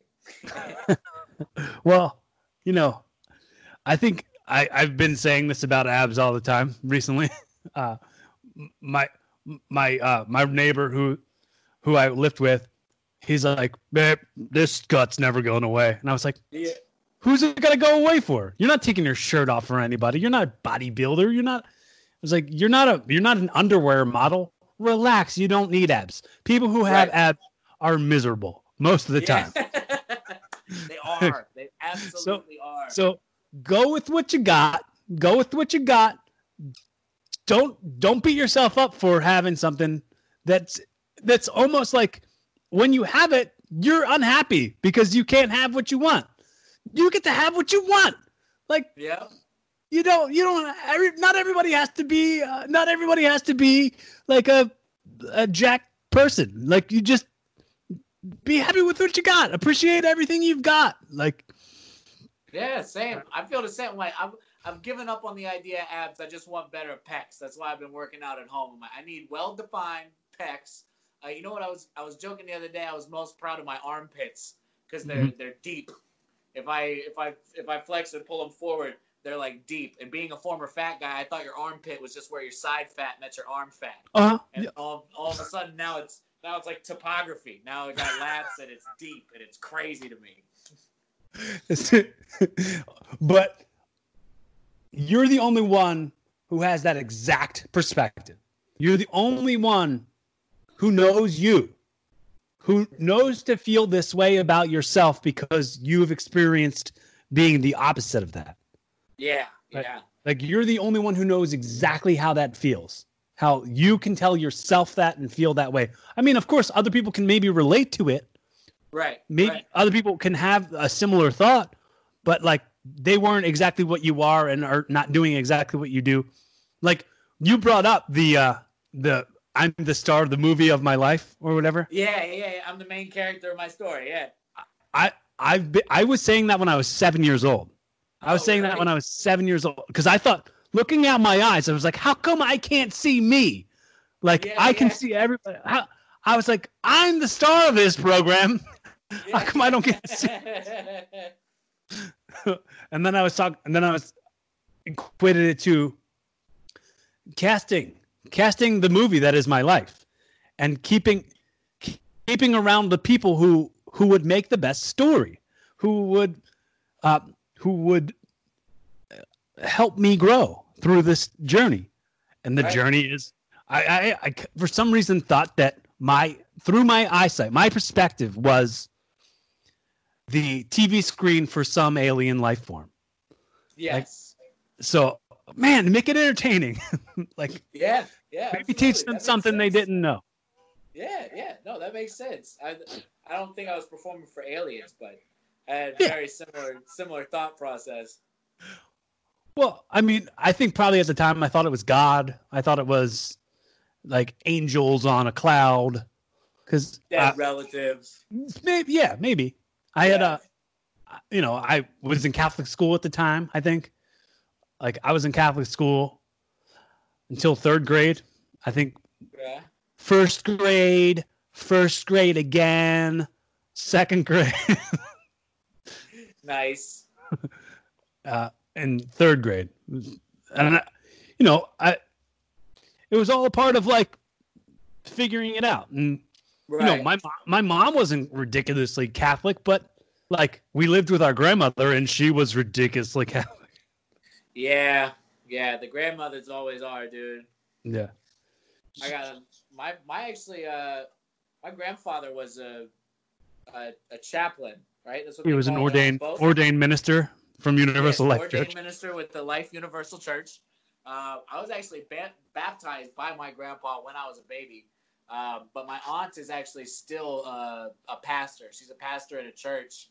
And I remember one time, I accidentally, I made her mad. I didn't try to, I wasn't trying to make her mad. I just thought it was a cute question because we were talking about how what she does and what I do is kind of similar, just talking to large groups of people, you know. And I, I asked her if she had ever bombed, and she got kind of upset by that question because I didn't think she realized my. I was like, dude, I bomb on a fucking weekly, nightly basis, yo. I'm, I'm not judging. I'm just asking if it happens. And she said she got defensive because she said uh, the only time she ever said she bombed was at somebody's funeral. Uh. She said really didn't know the person that well. It was just like a congregation member. She said her notes were all messed up, and I was like, "Ooh, that sounds way worse than bombing some dick jokes, man. That's brutal." Oh, and no one's. what what kind of heckles do you think you get at a funeral where you're bombing? Like, dude, you won't even. It's just like you don't even get heckled. You just like hear people crying more. Like, there's since there's no sound of your voice to fill up the room anymore. Like, you're just shuffling through your notes and just hearing people cry, and you know you're not helping that much. You know. like. Your name isn't Grace, and this isn't amazing. Get out of here. Yeah. yeah, man, that shit was that shit was funny. But um, she's doing all her her uh, church services on YouTube now, which I think is yep. hilarious. Okay. Um, you, do you want to plug it? Do you? No, I'm kidding. oh, I. Oh, I should, no, I'm kidding. I'm kidding. You don't plug it. I'm just kidding. I should know the name of her church though. I feel bad about that. I should. it's something I should know. All right. Oh, next time. Next time. Next time, I'm gonna plug her her virtual church. On um, like right when right when quarantine started in the beginning of March, um, everything was closing down, but I had one comedy date on my calendar. I had one show, and I was like, "I'm everything's closing down. I wonder if this is happening." And it was just at some brewery, so it was like right. It was like mostly other comedians, and and it was just as it started and like some people were like wearing masks and some people were staying far and not touching i get it but like i got to experience like the very genesis of it yeah. but that was the last time i got to do comedy and you made me think of it just now because i did a i did a bit and i had only done this bit the one time just that time where i was like um what do you what do you call what do you call your mom's sister? I called that out to the crowd. And and somebody went, Aunt and I was like, Okay, okay. Um and I was like, uh I asked I asked like every single one of the people, and the one guy said aunt, and, and I was like, and I was like, what? why do you do that? like I did I, I, forget exactly what it was, but I went into the whole bit about the difference between people who call their aunt their aunt and people who call their aunt their aunt. Yeah, yeah, yeah. I forget exactly what the payoff for it was, but it was just something you just reminded me of it. And it was like for sure the last comedy thing I was able to do before everything shut itself down. yeah, dude, dude, you know what's funny before we got shut down? I can't remember my last date, but something I definitely did the last time I did stand up. Dude, before everything shut down, I was literally working on like a killer, like five to seven minutes about how I thought coronavirus was overhyped bullshit and it wasn't going to do anything. That's what I thought at the time. I was very wrong, obviously. I didn't right. quite comprehend all the facts at the time. But mm-hmm. basically, my whole bit was just like shitting on coronavirus and like saying that it's some pussy shit and nothing's going to happen and everybody's freaking out for no reason. And here it uh, is. You had it. Yeah, exactly. Yeah, I was very wrong. Basically, dude, my my whole my whole fucking point, my whole basically, I think it was working. I was basically saying what people wanted to hear, like putting their mind at ease a little bit about it, because I was saying I I thought it was overhyped bullshit because I don't trust the news period anymore ever. So Mhm. when the news started freaking out about coronavirus, I said, of course the news is freaking out about coronavirus because news stations are all like fucking. Uh, they they just it's like fuck. I'm sorry, I'm fucking up my own joke. It's been two months now. Yeah, it's fine. I mean, I just fucked. I just fucked up mine, so it's fine. We're, No, the whole thing is that the there's no there's no consequence to fucking up your joke. Word there's- word. That's true. Like that's true. like Wanted when to make sure. when I would fuck up a spot in wrestling, I could get hurt. Somebody could then hit me as hard as they fucking wanted to. And I would just have to go, okay, yeah, I fucked up. I deserve that. I deserve getting hit hard. Like me and my old roommate used to say, because he was doing comedy with me a couple years ago. Uh, like when he started wrestling with me, like back in the early 2000s, and he was like, we both would say the consequences to fucking up and bombing are nowhere near as great as they used to be. When we were yeah. kids and we bomb, somebody would fuck us up. yeah. No one's fucking us up now. Did you see um, the Peanut Butter Falcon? No. It's a it's a really cute movie with Shia LaBeouf and one other kid. I can't remember his name, but basically like Shia LaBeouf is it's like set. It takes place in the South. It's got very Ozark vibes. Um, but Shia LaBeouf is basically someone who's down on his luck and hitchhiking and shit like that. And he runs into this kid who's a runaway, and this kid really wants to be a wrestler. So Shia LaBeouf tries to like take him to this wrestling school, and they're like hiking all through Florida trying to find this uh, wrestling school. It's a really good, cute movie. I really, really liked it. I think if you like wrestling, you would like it. Um, I, I'm also a huge fan of Shia LaBeouf. I, Me I- too. Me too. I, I've always had a like a connection with Shia LaBeouf, and like when I saw Honey Boy, the, the movie that he wrote, did you see that? I wanted to see that. I haven't seen it yet. Oh, dude, uh, it it was making me cry and stuff. Like uh, it was, it was definitely like I wish I could have wrote something like this. I wish I could because he was playing his dad. Yeah. Like he was playing, and he was saying in that to the kid stuff my dad would actually say to me when I was a kid. Stuff that I thought like uh, as a as an adult looking back on, like, well, that was pretty fucking abusive. yeah. Like I figured out that some of the shit his dad was saying to him was exactly the abusive shit my dad would say to me when I was twelve. And I'm like, whoa, oh wow, okay. And it it tugged it tugged at them heartstrings. yeah. but- All right. I gotta watch that movie. So Shia LaBeouf would be a dream get for me on the podcast. I feel like he'd do it, man. Shia LaBeouf is a cool, down to earth dude, and I feel like you shoot an email to his agent, he might have time for it. You know, certainly nobody's shooting shit anymore, so he's Yeah. got nothing but time. Yeah. Yeah, man. Uh, I, it's a pie in the sky. but man, I I uh what's that movie called? Um the movie with the wrestling? Uh, Peanut Butter Falcon. I think that's what it's called. I'm pretty sure it's called Peanut Butter Falcon. Um, I want to see if it's like streaming on anything. I think it is. I think me and yeah, the Peanut Butter Falcon. Um, me and me and uh, Peppa have the Fire Stick, the Amazon Fire Stick. So we watched it on that. Okay. Well, It's very good though. 2019. Okay. I'm gonna check it right out. Yeah, Probably today. yeah, me too. But yeah, I me and my girlfriend went through like a whole like through this quarantine. We watched like every Shia LaBeouf thing. Like Oh we- really? yeah, like we she, she I didn't do it. I didn't do it the whole way through, but she marathoned all the way through. Even Stevens. nice. Uh, I watched some of it. I didn't watch all of it. Um, but I mean, I have a I have a little sister who's only a couple years younger than you. So okay. so I uh I'm I'm a little too old. I'm a little too old for for uh even Stevens, but I watched it with Jess. I mean, Uh-huh. I'm- I'm 36, so I didn't really I wasn't the t- the key age. Right. not, you're not the key demographic for that. No, so. no, not the key demographic. I mean, I think I think Shia LaBeouf and I might be around the same age. I don't know, but I think that in the show, this is what I always thought was cool.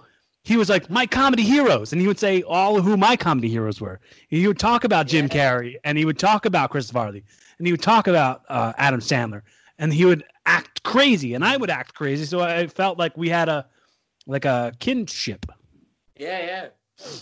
But I also like he, uh I know that the story, the story with Shia LaBeouf was that like when he was going to get the part of even of of uh, what the heck was his name on that show? It's Malcolm, right? No, no. Uh, No, even see. I'm sorry, I'm thinking the wrong thing. Um, I'm trying to remember his name on that show. Louis, Louis Stevens. yes. When he was going to get the role, he like auditioned for it. He auditioned for it, and uh, they w- they went to call him back. And when he answered the phone, he acted like he was his agent, getting the information. Like, and he like backdoored his way into that part. That's cool. uh, and like his mom was his agent or something. It was some some little neat thing that inspired me. And then I think when I was 17, when I was 17, I auditioned to be in Holes with Shia LaBeouf. Really? Yeah, yeah. That's awesome. Obviously, I didn't get it, but That's okay. That would have Uh, been a fucking. That would have been a brutal set to be an extra on, just in No. the heat all day. yeah, Yeah. I read for you know the you know the part where the kid like rips the letter out of his hand. He's like, nobody cares about you anyway, and then like throws Yeah, the letter yeah. away. I. I I read for that part.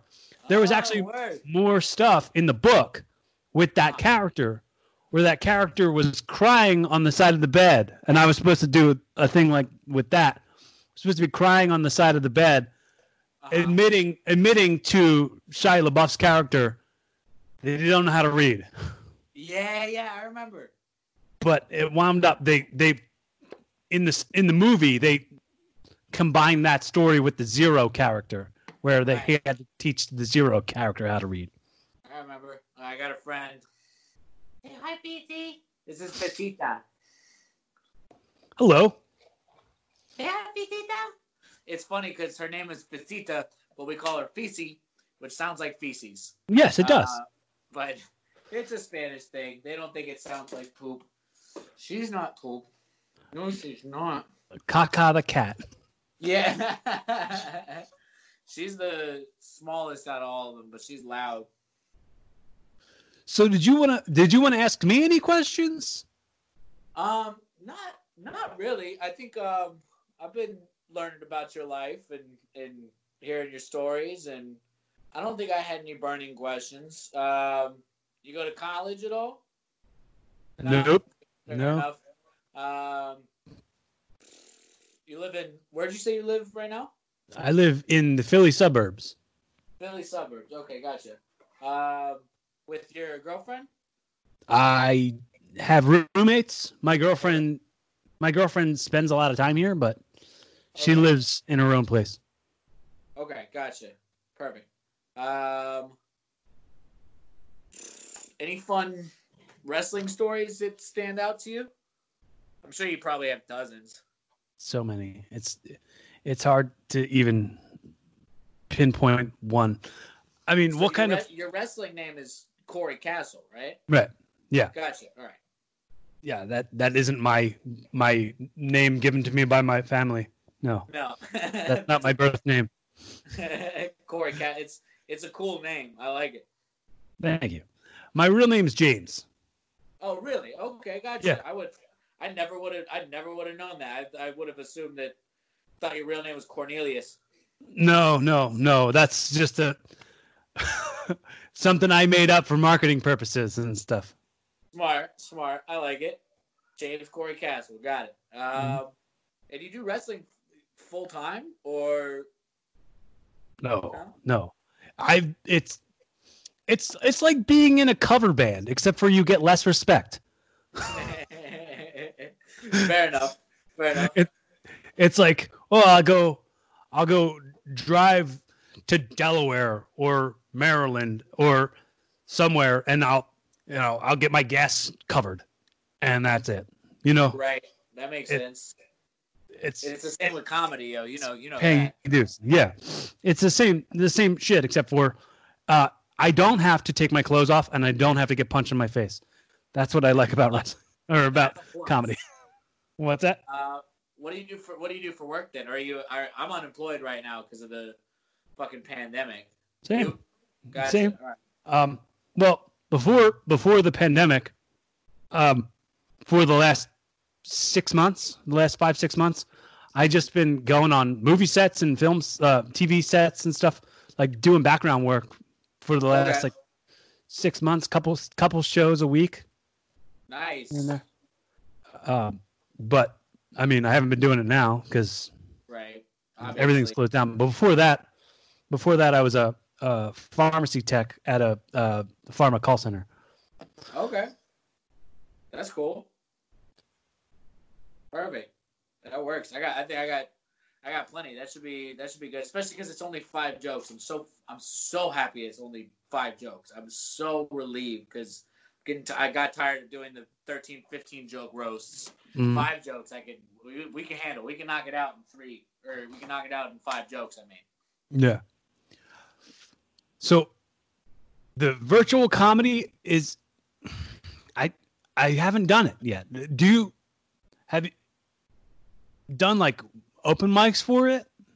I haven't done any any virtual open mics. I've done a few like Instagram shows and Zoom shows, and I found what works best is like I haven't done any of the shows. I've been wanting to do the shows where it's like there's like 20 people watching at the same time. Um, I'm usually more like on Instagram where there's only two people that you could see, and then there's like a little tally counter of like there might be 20 people watching, but you can't hear them. Mm-hmm. So I've always found that the virtual comedy thing worked better for me when it was more of like an interview show. Mm-hmm. Um, so like whoever's hosting it will ask you questions, and then hopefully that will set you up to tell some jokes. But then mm-hmm. I've also done it where like literally it was just the host on the top half of my screen, like not saying shit and just mm-hmm. looking at me, like you know what you got.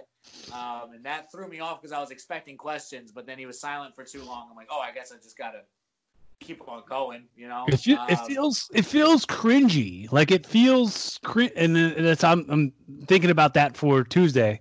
It's like I don't know if it's gonna be real super awkward. Like I know do they do it on Zoom or Instagram. Do you know? No idea. Uh, I, need to check, I need to check their page and see if they have any replays and see what it's gonna look like. Right. Uh, we do our roast. Um, I think they do have. I think it's probably not going to be a bunch of people, but it's probably going to be us, maybe a few council council members from Fight Club mm-hmm. and the judges, you know. Mm-hmm. So at least we'll have like probably less a little less than 10 people at least being able to react to our jokes and mm-hmm. laugh Hopefully. and stuff. So that'll be good. Uh, I laugh too. I laugh hard. I love jokes about myself. So if, if, if they're good, I'm gonna laugh. I like I like good roast jokes. Well, uh, I did one like virtual roasting thing. I did the um Eli's podcast recently. Uh, it was like, it was him and Zach Amico, and we just we did roast jokes, but like it was awkward. Like it just felt awkward. Like when you're in the studio at Eli's podcast, there's tons of people there and everybody's laughing. But like when it's through this, it's like, okay, I just made Zach and Eli chuckle. Which I mean, that's a that's a murder in a real room. That's a kill in a real room. You know? But it's like you gotta adjust your expectations. Uh, yeah. Uh, it's like I just made two friends who chuckle at me anyway chuckle a little bit. There you go. That'll that'll do, man. You got to work with what you got. I got I got this this big old hole in me.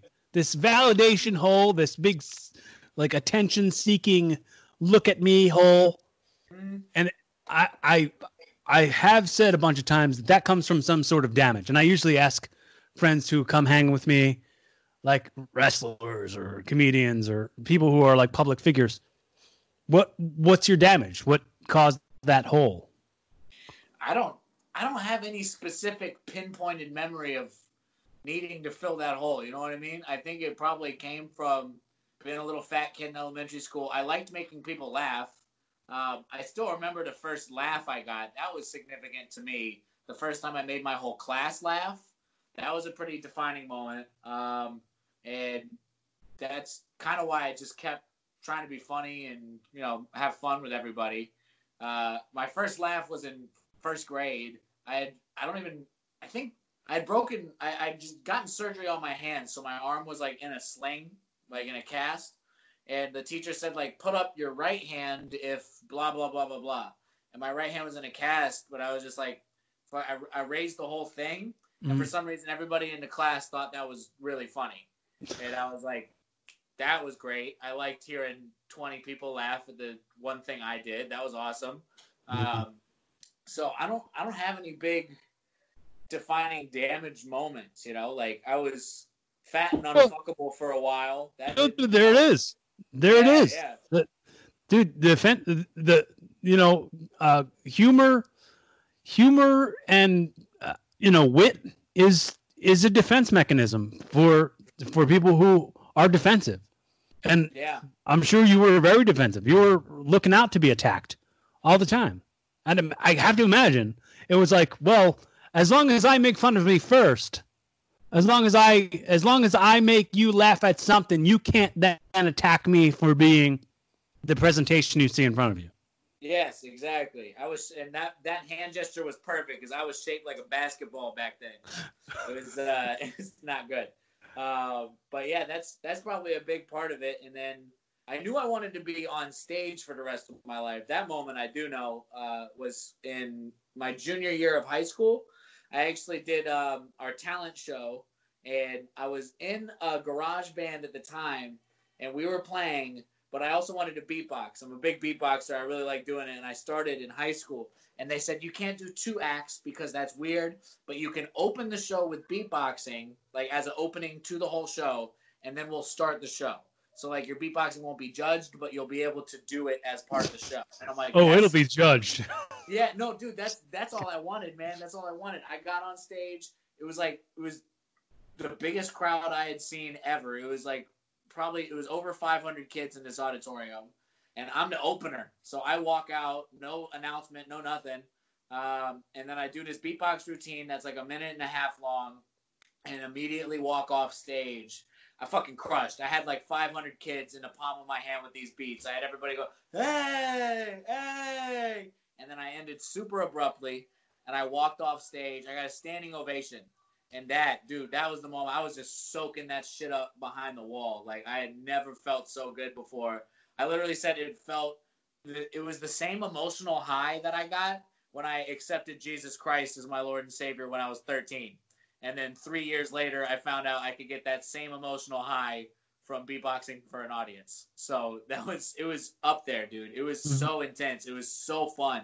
And then um, that same show, at the end of the show, when the judges were tallying, Mm-hmm. It took them longer to tally. The uh, the audience started going beat Bucks, beat beatbox, beatbox, beatbox, and I was freaking out because I was so new. I had basically just done all my beatbox material. I had nothing else, you know. I didn't know what to do, so I I taught them how to beatbox. And you teach people to beatbox. You can also teach the little kids to beatbox using the words "pretty kitty." Say "pretty kitty." Say it "pretty kitty, pretty kitty, pretty kitty." you bring out the P's, the T's, and the K's. So it sounds like pretty, itsy, pretty, itsy, pretty, itsy. And then you got. So I got 500 kids doing that at me, and that was really fun. And then for the rest of the school year, I had kids walking up to me going, "Pretty kitty, pretty kitty," um, and that was that was the defining moment of like, I have to be on stage for the rest of my life. Do you, do you say do you say pretty kitty to the caca cat? yeah, I call her pretty all the time, dude. That's my pretty kitty. She, I'm looking at her right now. She's beautiful. Uh, that was that was definitely the moment I knew I had to be on stage for the rest of my life. That was the moment I was like, this is this is my shit. This is what I want to do. And then I discovered stand up a few years later, and the, that was like the this that part sounds like like the feel good moment in like a, a movie about a kid who felt unequal, like felt felt like an outcast to be able to do that. And it was like oh i'm automatically accepted by 500 people. Yeah yeah. And it was like i wasn't i wasn't like an outcast or nothing. I was in band so i was just like a big band geek you know?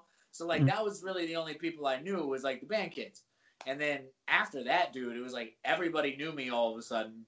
Mhm. And then that that kind of what you're talking about. Like all of a sudden everybody knew who I was and they thought Mhm. it was cool. And that was that was a really good feeling. It was like all I had to do was fucking beatbox for two minutes. That's all I had to do. Like it was, it was easy on my end. on Tuesday this week. Uh, time timestamp one more time. Everything is closed down. Uh, yes. Tuesday this week, uh, I it was election day. I went to the elementary school where I vote every time, and uh, I was walking out with my brother, and there's a a a sign up that said "Talent Show sign-ups now," and I was like, you know what? I'd crush those elementary kids school elementary kids at a talent show right now. Yeah, hell yeah, you would. I I didn't have talent as a child at all. Yo, me either. It took till took till high school until anything useful started happening. Um, oh, and then we played, dude. When I played with our garage band, it was so fun. It was just three of us. We just did like an instrumental rock track, and I had the I have the long hair, obviously. I Mm. headbanged so hard during the song, and that also got a huge response. Like, I thought it was weird we were doing it. I, I thought we should do a cover of a song that like everybody would know, so Right. at least it would be popular. We ended up doing like a, an original instrumental of some shit that just rocked hard, you know. Um, and as soon as I started headbanging, it was like the same standing ovation I got from beatboxing. Like people just Mhm. ate it up, you know. Um, so that was definitely. the- I'm like, I don't know what I need to do on stage, but I need to be on stage for the rest of my life. This is, this is the, this is the stuff I've been looking for. There's nothing Right. that feels nearly as fulfilling as as all that approval being washed over me. You know. So you've also been a long-haired boy since high school, like myself. Yes, I have. Like, dude, we're a rare breed, dude. I'm so Yeah. to hear that. That's awesome. I have I've had this hair. It's about down to here. I keep it like just above the elbow, basically. Yeah, Um, but yeah, since about sophomore year in high school. Yeah, it's it's been about that long. yeah. I I've had I I my girlfriend actually tweeted this. She's a comedian too. She tweeted this uh, and quoting me by saying, "I've had long hair since the Clinton administration." nice, yo. Yeah, my- Definitely, dude. My hair is usually like right here. I'm glad to hear that. I'm like everybody, every long hair, everybody I talk to is like, "Well, I used to have hair like that, Right. and you know, I grew up." And I was like, "Fuck you, yo! I'm fucking keeping this as long as I can." But you know most a lot of times people people have a because that's that's their way of rationalizing exactly who they are now. Um Yeah. uh, i think a lot of people say this to me all the time. They're like oh i used to this i used to that. I, like people go oh i used to go to the gym all the time and i worked out all the time. I look just like you. And they like and they Yeah. do some sort like oh uh, i used to have sick abs. Okay. Well now you don't what what, yeah, what sorry, man. uh, like, oh, I used to have hair like yours. Well, I don't think you did. I don't think you ever had hair like mine. I don't think you ever looked like me. Like, like you can think you looked good, and if you're calling me good, I'll accept the compliment. But I don't think you looked like me. I- I'm I'm not putting you down, and I'm not calling my I'm not being arrogant. But it's like you're just you're just justifying to yourself the decisions you've made right. and of course they're not they're your own decisions and yes you have to have them go ahead people people it's like it's like sometimes weaving around the the the the, the judgment of others Mhm. and sometimes people judge themselves so harshly that they have to justify not having what you have by saying that it's this this thing's fault or that thing's fault or just refusing accountability Right. Right. and Nah. Yeah, definitely, dude. I, I'm, i i mean my hair my hair is my thing you know it's my it's it's definitely i wouldn't be the same if i didn't have it and we are in the same boat, dude. I, I always Yeah. say we're like we're like Samson. I'm like I don't know what I would do, man. I'm like this is I would get over it, but dude, I would be absolutely devastated. I right you, I had a dude. I have a I have a Samson joke that's great, but no one remembers how that story ends in the Bible. Where I say if everybody says what would you do if I cut your hair off, I'm sure you get that all the time. They go, what would you what would you do if I cut your hair off?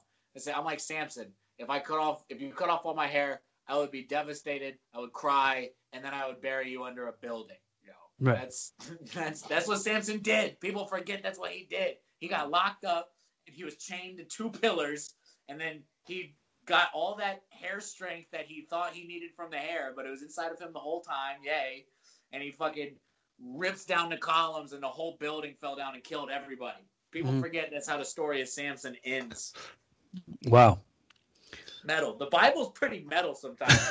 I was just I was just telling my girl. Do you remember? Do you remember uh, John Mulaney's first special, like his first album? I think so. Yeah. It was called the. It was called? called the Top Part. It was just an album. I don't think it was. I don't think it was uh, filmed. It was just an album. I might not. Uh, I might not uh, listen to that one. I definitely watched the first filmed one, but I don't remember the top part. It's it was called the Top Part, and I was telling her why it was called the Top Part because uh, he told a joke about about uh, King Solomon in the Bible. Yes. Yeah. Yeah. And- Yeah. I remember that. Joke. and he was like he was like two women went to king solomon with a baby Yeah.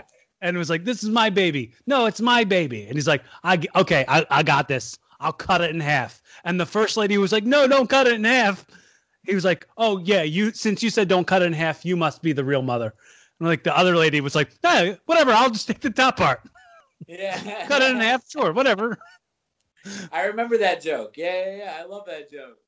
The that stupid ass bible Bible's dude. The Old Testament is metal. The Old Testament is super metal, man. That there's all sorts of crazy shit in there. But I, I- I- I was doing this bit. Um, I, it- it- I don't know. I mean, it got mixed reactions, uh, but it should have. It should have killed. It should have killed, but it didn't. Where I was saying, uh, I was I was working. I was working this job where I missed the staff meeting. Like I was too late for work that day and I missed the staff meeting. And I when I when I came in, I was like, said to the guy whose desk is next to mine, "Can you fill me in on what happened in the staff meeting?" He said, "Nothing really important, but we all learned that Linda, you know Linda, she's an idiot." And I was like, "Okay, why why is Linda an idiot?"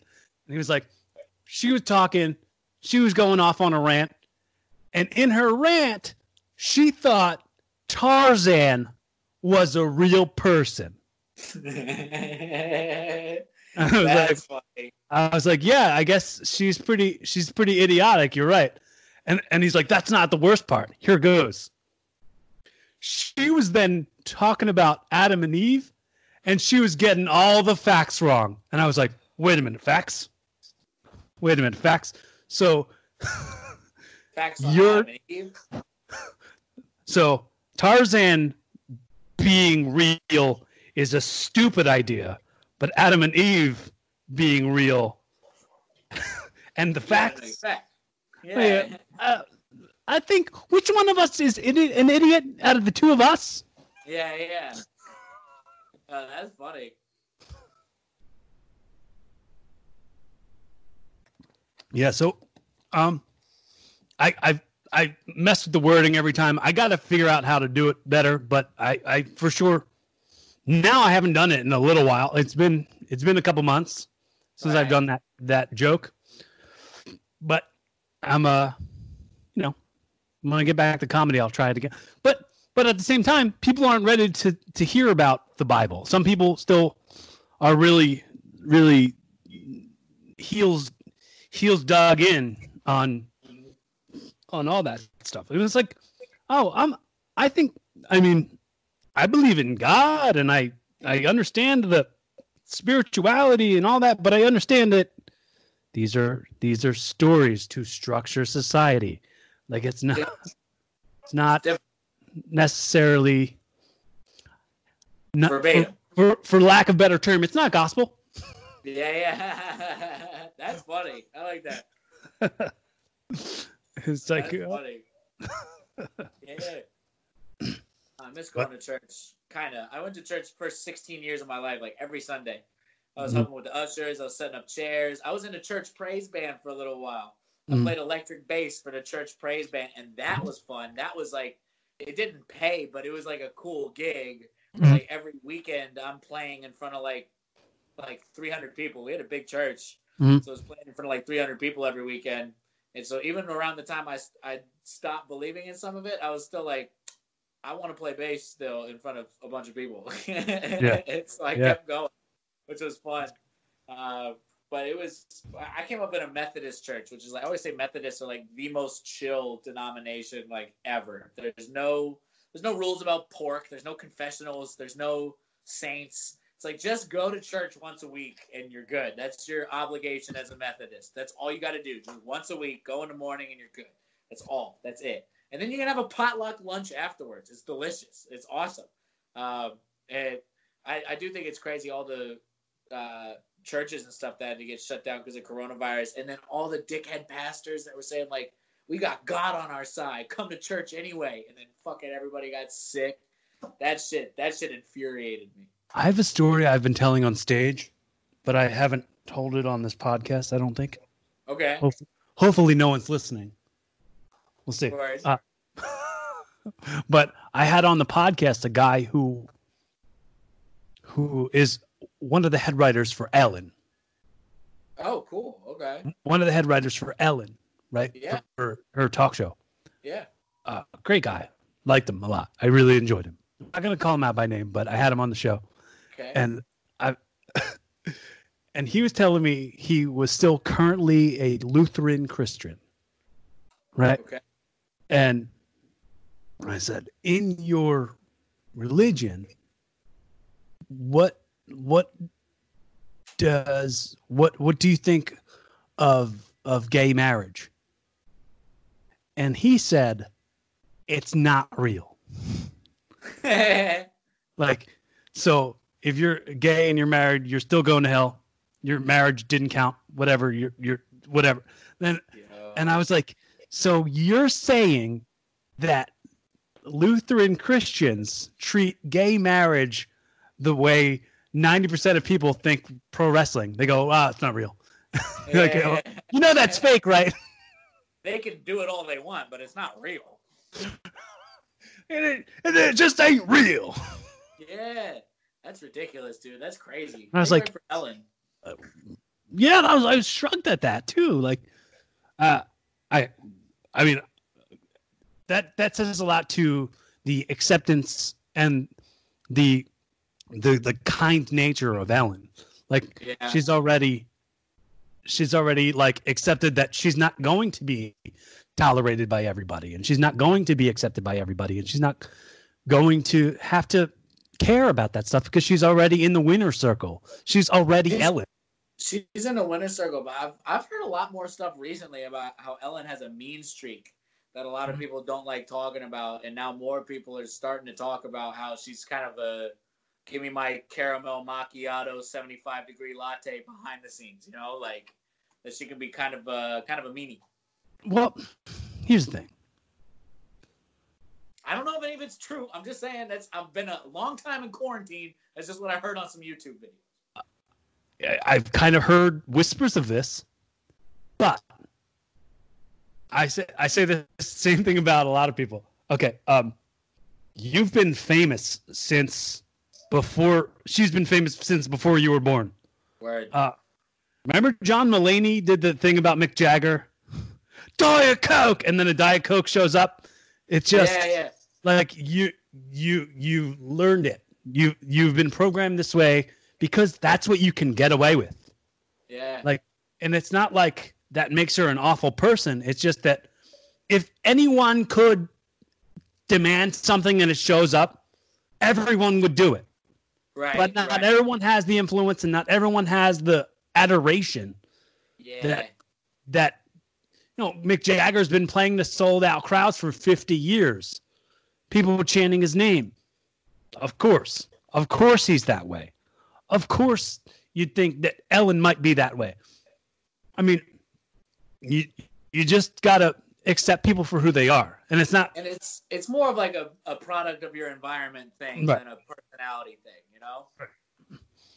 right. Yeah. That's I I mean, if I ever get famous one day, I'm gonna I'm gonna I look okay. I I hope that it happens, but uh, I'm I'm gonna uh go ahead and treat everybody like shit. I mean, why not? I mean, I, if I if I can, if I can, sure, let me do it. Mm-hmm. Yeah. See what I can get away with. We'll see. We'll find out. You know, I, I, I feel like it would totally go to my head. If I won the lottery, it would go to my fucking head. You know, let, let alone earning it. Like, I, I would be so excited. Well, I'm I'm very I'm very big on the fact. Honestly, like I want to. I just want to be able to help everybody, help anybody and everybody, and Word. um, the the way that my brain goes to it is like I want everyone to feel like they've got a voice and they can be heard.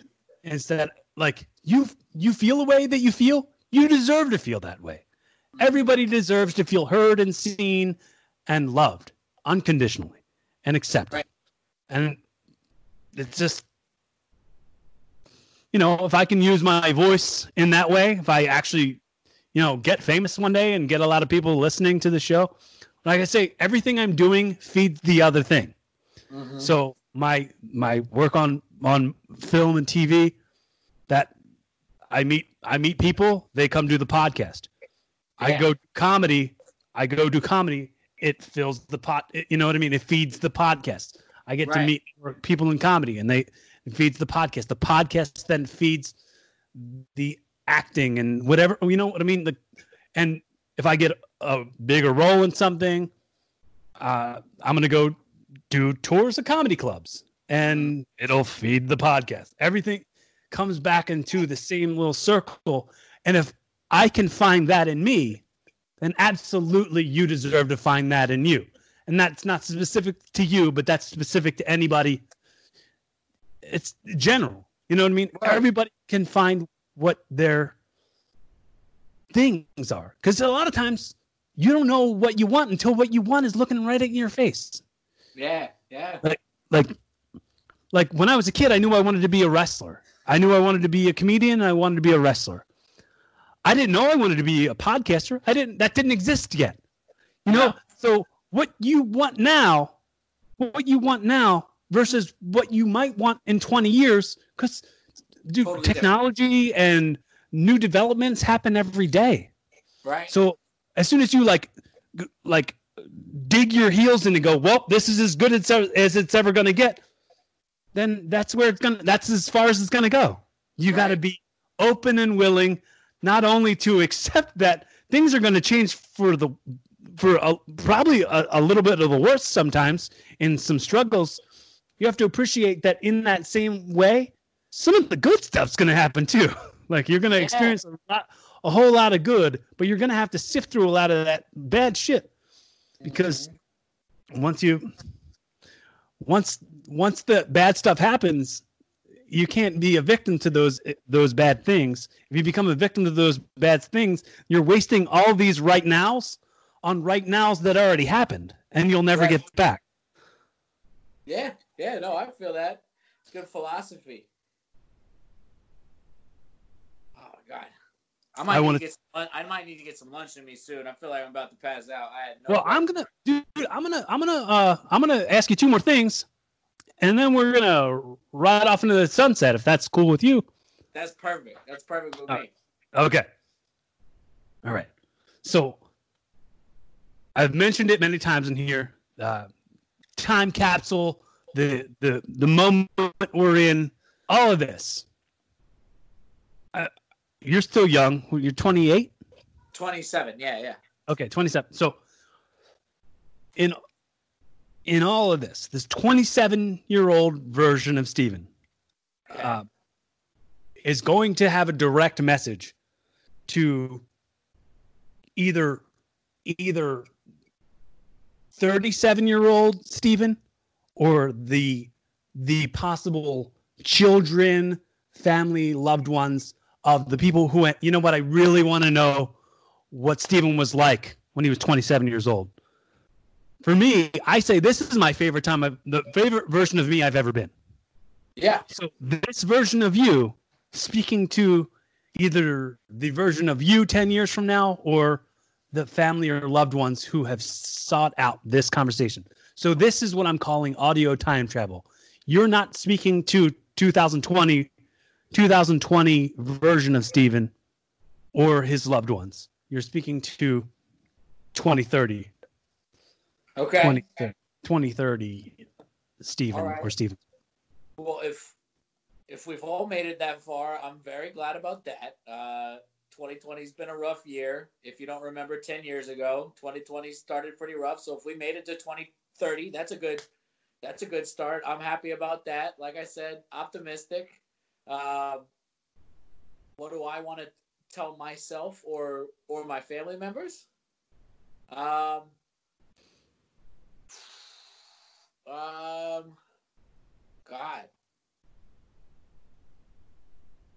I hope you I hope you figured it out at some point in the next ten years, man, because we're running out of money here right now. Um, we're gonna get a dog soon. We better have a dog that's goddamn near nine years old by now, because I want to get a dog soon, but can't swing it right now. So I'm hoping there's a dog listening to this too.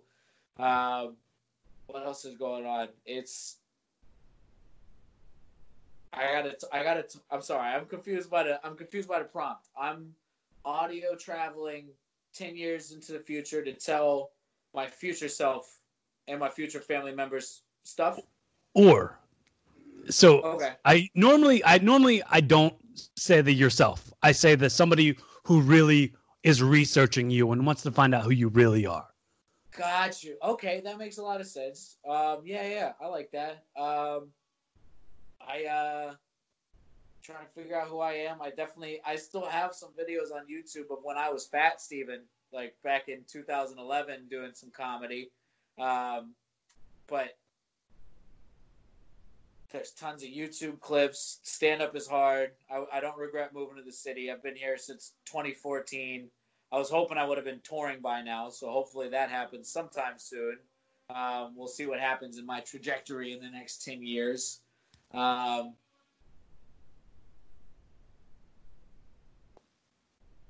what is real Steven all about? Not cutting his hair. If I cut my hair in the next 10 years, 27 year old Steven's going to be disappointed in 37 year old Steven if I got to watch this tape with a with shorter hair than this fat ass bun that's sitting on my head right now. Uh, yeah, Um, I, I will. Anytime anyone has long hair and they cut it, I call them a sellout, no matter yeah, what. yeah. Don't sell out. I agree. I'm like, that's the quiet. I'm like, I don't want to shame anybody, but you know, lowkey, I'm definitely judging a little bit. Uh, I will, I will settle for the hair being shaved if I have some like dream 37 year old body. Where, like I said, I've given up on pet on abs, but if I got good pecs and good arms, I think I'll settle for the hair getting cut if uh, if my body's rocking by 37. Uh, Well, I mean, I, I I look at it also like I'm I'm I would actually if I had to cut my hair, it would be selling out because I'm an actor, and if I had a part that had to, you know, that was paying me to do it, I guess I'd have to. But Yeah, for the most part. Same, same. I'm like, I would, I would hope it's for a lot of money, um, and uh, yeah, I, I can't see myself cutting it. It's just always been something I really liked. You know, I always really liked it. I can't see myself getting rid of it unless I always said I might get rid of it if I have a kid, um, just because uh, I typically don't respect dudes with long hair, and I don't expect my kid to either. Uh, so that's that. That's Here's the here's I my love- mentality on that. Uh, yeah. uh, I think for the most part, I don't either. I think that Right. most guys can't pull it off. I think most most times most times like I said when I was telling you earlier about how people were like, "Oh, I used to have hair just like yours or I did that." And I'm like, "No, you didn't. You don't pull this off the way I pull this off." Like not to be cocky or anything, but it's like, yeah, I mean, You would have kept it if you could. right. If if you could if you could pull it off the way I pull it off, you wouldn't have lost it. Yeah, word. Also, Right. Ooh, I'm actually just now thinking. I'm like at 30, at 37, I might be just lusting after this hair. I might start balding by then. I don't even know. Uh, my I have pretty good genetics in my family. My dad's like 64 and he still has a great head of hair. So I'm hoping that doesn't skip me. You know, Well- I'm hoping I get that gene. I mean, I'm almost 37 and I still have pretty great hair. you're still rocking, dude. You still got a good hairline and everything. I've Mhm. actually heard that's you've probably heard this before too. Is apparently putting your hair in a bun or a ponytail is supposed to like damage the hair in the back of your head or make it go bald quicker. I don't know if that's true, but it makes me scared sometimes when I think about it. That's just something fake news is trying to scare you with. it's just I hope so. I hope you're right. I definitely hope you're right. The same way I think that like mermaids don't exist. yeah. That's true. Mermaids don't exist and our hair will be fucking perfect until the day we die. Um I think that's everything I want to tell myself in the future. Uh, what what 27 year old Steven was really about. He was really about making parody videos, uh, being crude, uh, swearing a lot. I need to stop swearing so much, uh, but it's still part of my vernacular. Um, and I'm kind of hoping I'm smoking less weed by the time I'm 37. That's a big part of 27 year old Steven's life, um, whether it be socially or just by myself. Um, I'm hoping I can cut back on that by the time I'm 37. I've basically stopped drinking since quarantine started, which is good because the only mm-hmm. drinking I was doing was like at comedy shows. So now it's you know I'm just home all day. I'm very content to just chill and smoke in the evening and go to bed. Mm-hmm. Uh, I think that's I think that's pretty good. What do you think? I think it's great, man. There's I'm not gonna. You know what? That stunk. That stunk. I've heard better. over. I'm gonna ask the question you, again. You try not, to get all those stupid thoughts into one paragraph. You know, you know how you said a whole bunch of stuff. It was all dumb, and we got to go back and try it again. Take two. No, no, I'm kidding. But um, I usually wrap up the show. This is the way we wrap up every. This is the way we wrap up every single time. When right. I say, um, hypothetically, I've gifted you this podcast. Okay. okay. So in in that yeah. in this in this hypothetical situation, the show is now evolving with Stephen Bowles. Right? Ooh, I like that. Okay. So this has been the pilot episode, the very first episode of of Stephen's new podcast. And in a very Jerry Springer's final thought sort of way to wrap it up in like what this is all meant and what we can learn from it and what we can take from it and help us evolve, how would you wrap it up? I think if we learn anything this podcast, it's that if you are still rocking the long hair, don't get discouraged. Clean it well and treat it well. Treat it like a like a like a living pet. You know, you gotta you gotta take care of it. And don't don't become one of the jaded people that that grills dudes with long hair because oh I used to have it like da, da, da, no nobody likes that. Nobody wants to hear that right now. Um, I think uh, if if I can give any of my genetic code away that would that would be it. Just keep keep the hair. Don't burn it. Don't dye it. That's the big thing. You know that. Don't burn it. Don't dye it. Just tie it up sometimes. Um, and and stay fabulous. Love it. I love it. Well, um, I I think I, I said it earlier, but I'm going to say it again. Anytime anyone's given me the the time and effort, I feel like that's in tremendous currency, and I really appreciate you spending that currency on me today. Of course, of course, and, dude. I had fun. Thank you for having me. I appreciate and, uh, you putting all this together and, and doing the whole thing yeah, dude, I, I can't wait. I can't wait till we get to hang in real life. Yeah, I, too, I could. Man. This is just the start, dude. I'm excited about it. I'm excited about the start of our friendship, and I'm excited to see where it goes. We'll, we'll evolve this, and you know, maybe next year we'll do another one of these. You know, I I like to have repeat guests, so yeah, you know, I I would love for you to come back on, and I, dude, I'm, I I respect you, and I I had a lot of fun talking to you today. I really Same appreciate you, it. man. I want to go. I want to go to one of your matches when everything opens up again, dude. I'll be your crazy fan in the uh, in the in the stadium or whatever. You know, the skeleton stadium. You know. We'll um, see if I we'll see if I come back. yeah. Okay. Fair, fair enough. I'm gonna see you live at some point. I'm gonna be excited yeah. for it. Yeah, I appreciate that. Appreciate. Yeah. Oh, maybe yeah. you Thank can you, just man. maybe maybe you can just have ambiguous laughter at at a comedy show that I'm at. Yeah, just, that, dude. It's gonna back. be. It's not gonna be ambiguous. Be front row, loud, you know, obnoxious. I appreciate it, man. Well, I'll I'll see you in a couple days. All right, Thanks so much for your time. Man. I will All see right. you then. Thanks a lot, dude. Keep evolving. Bye.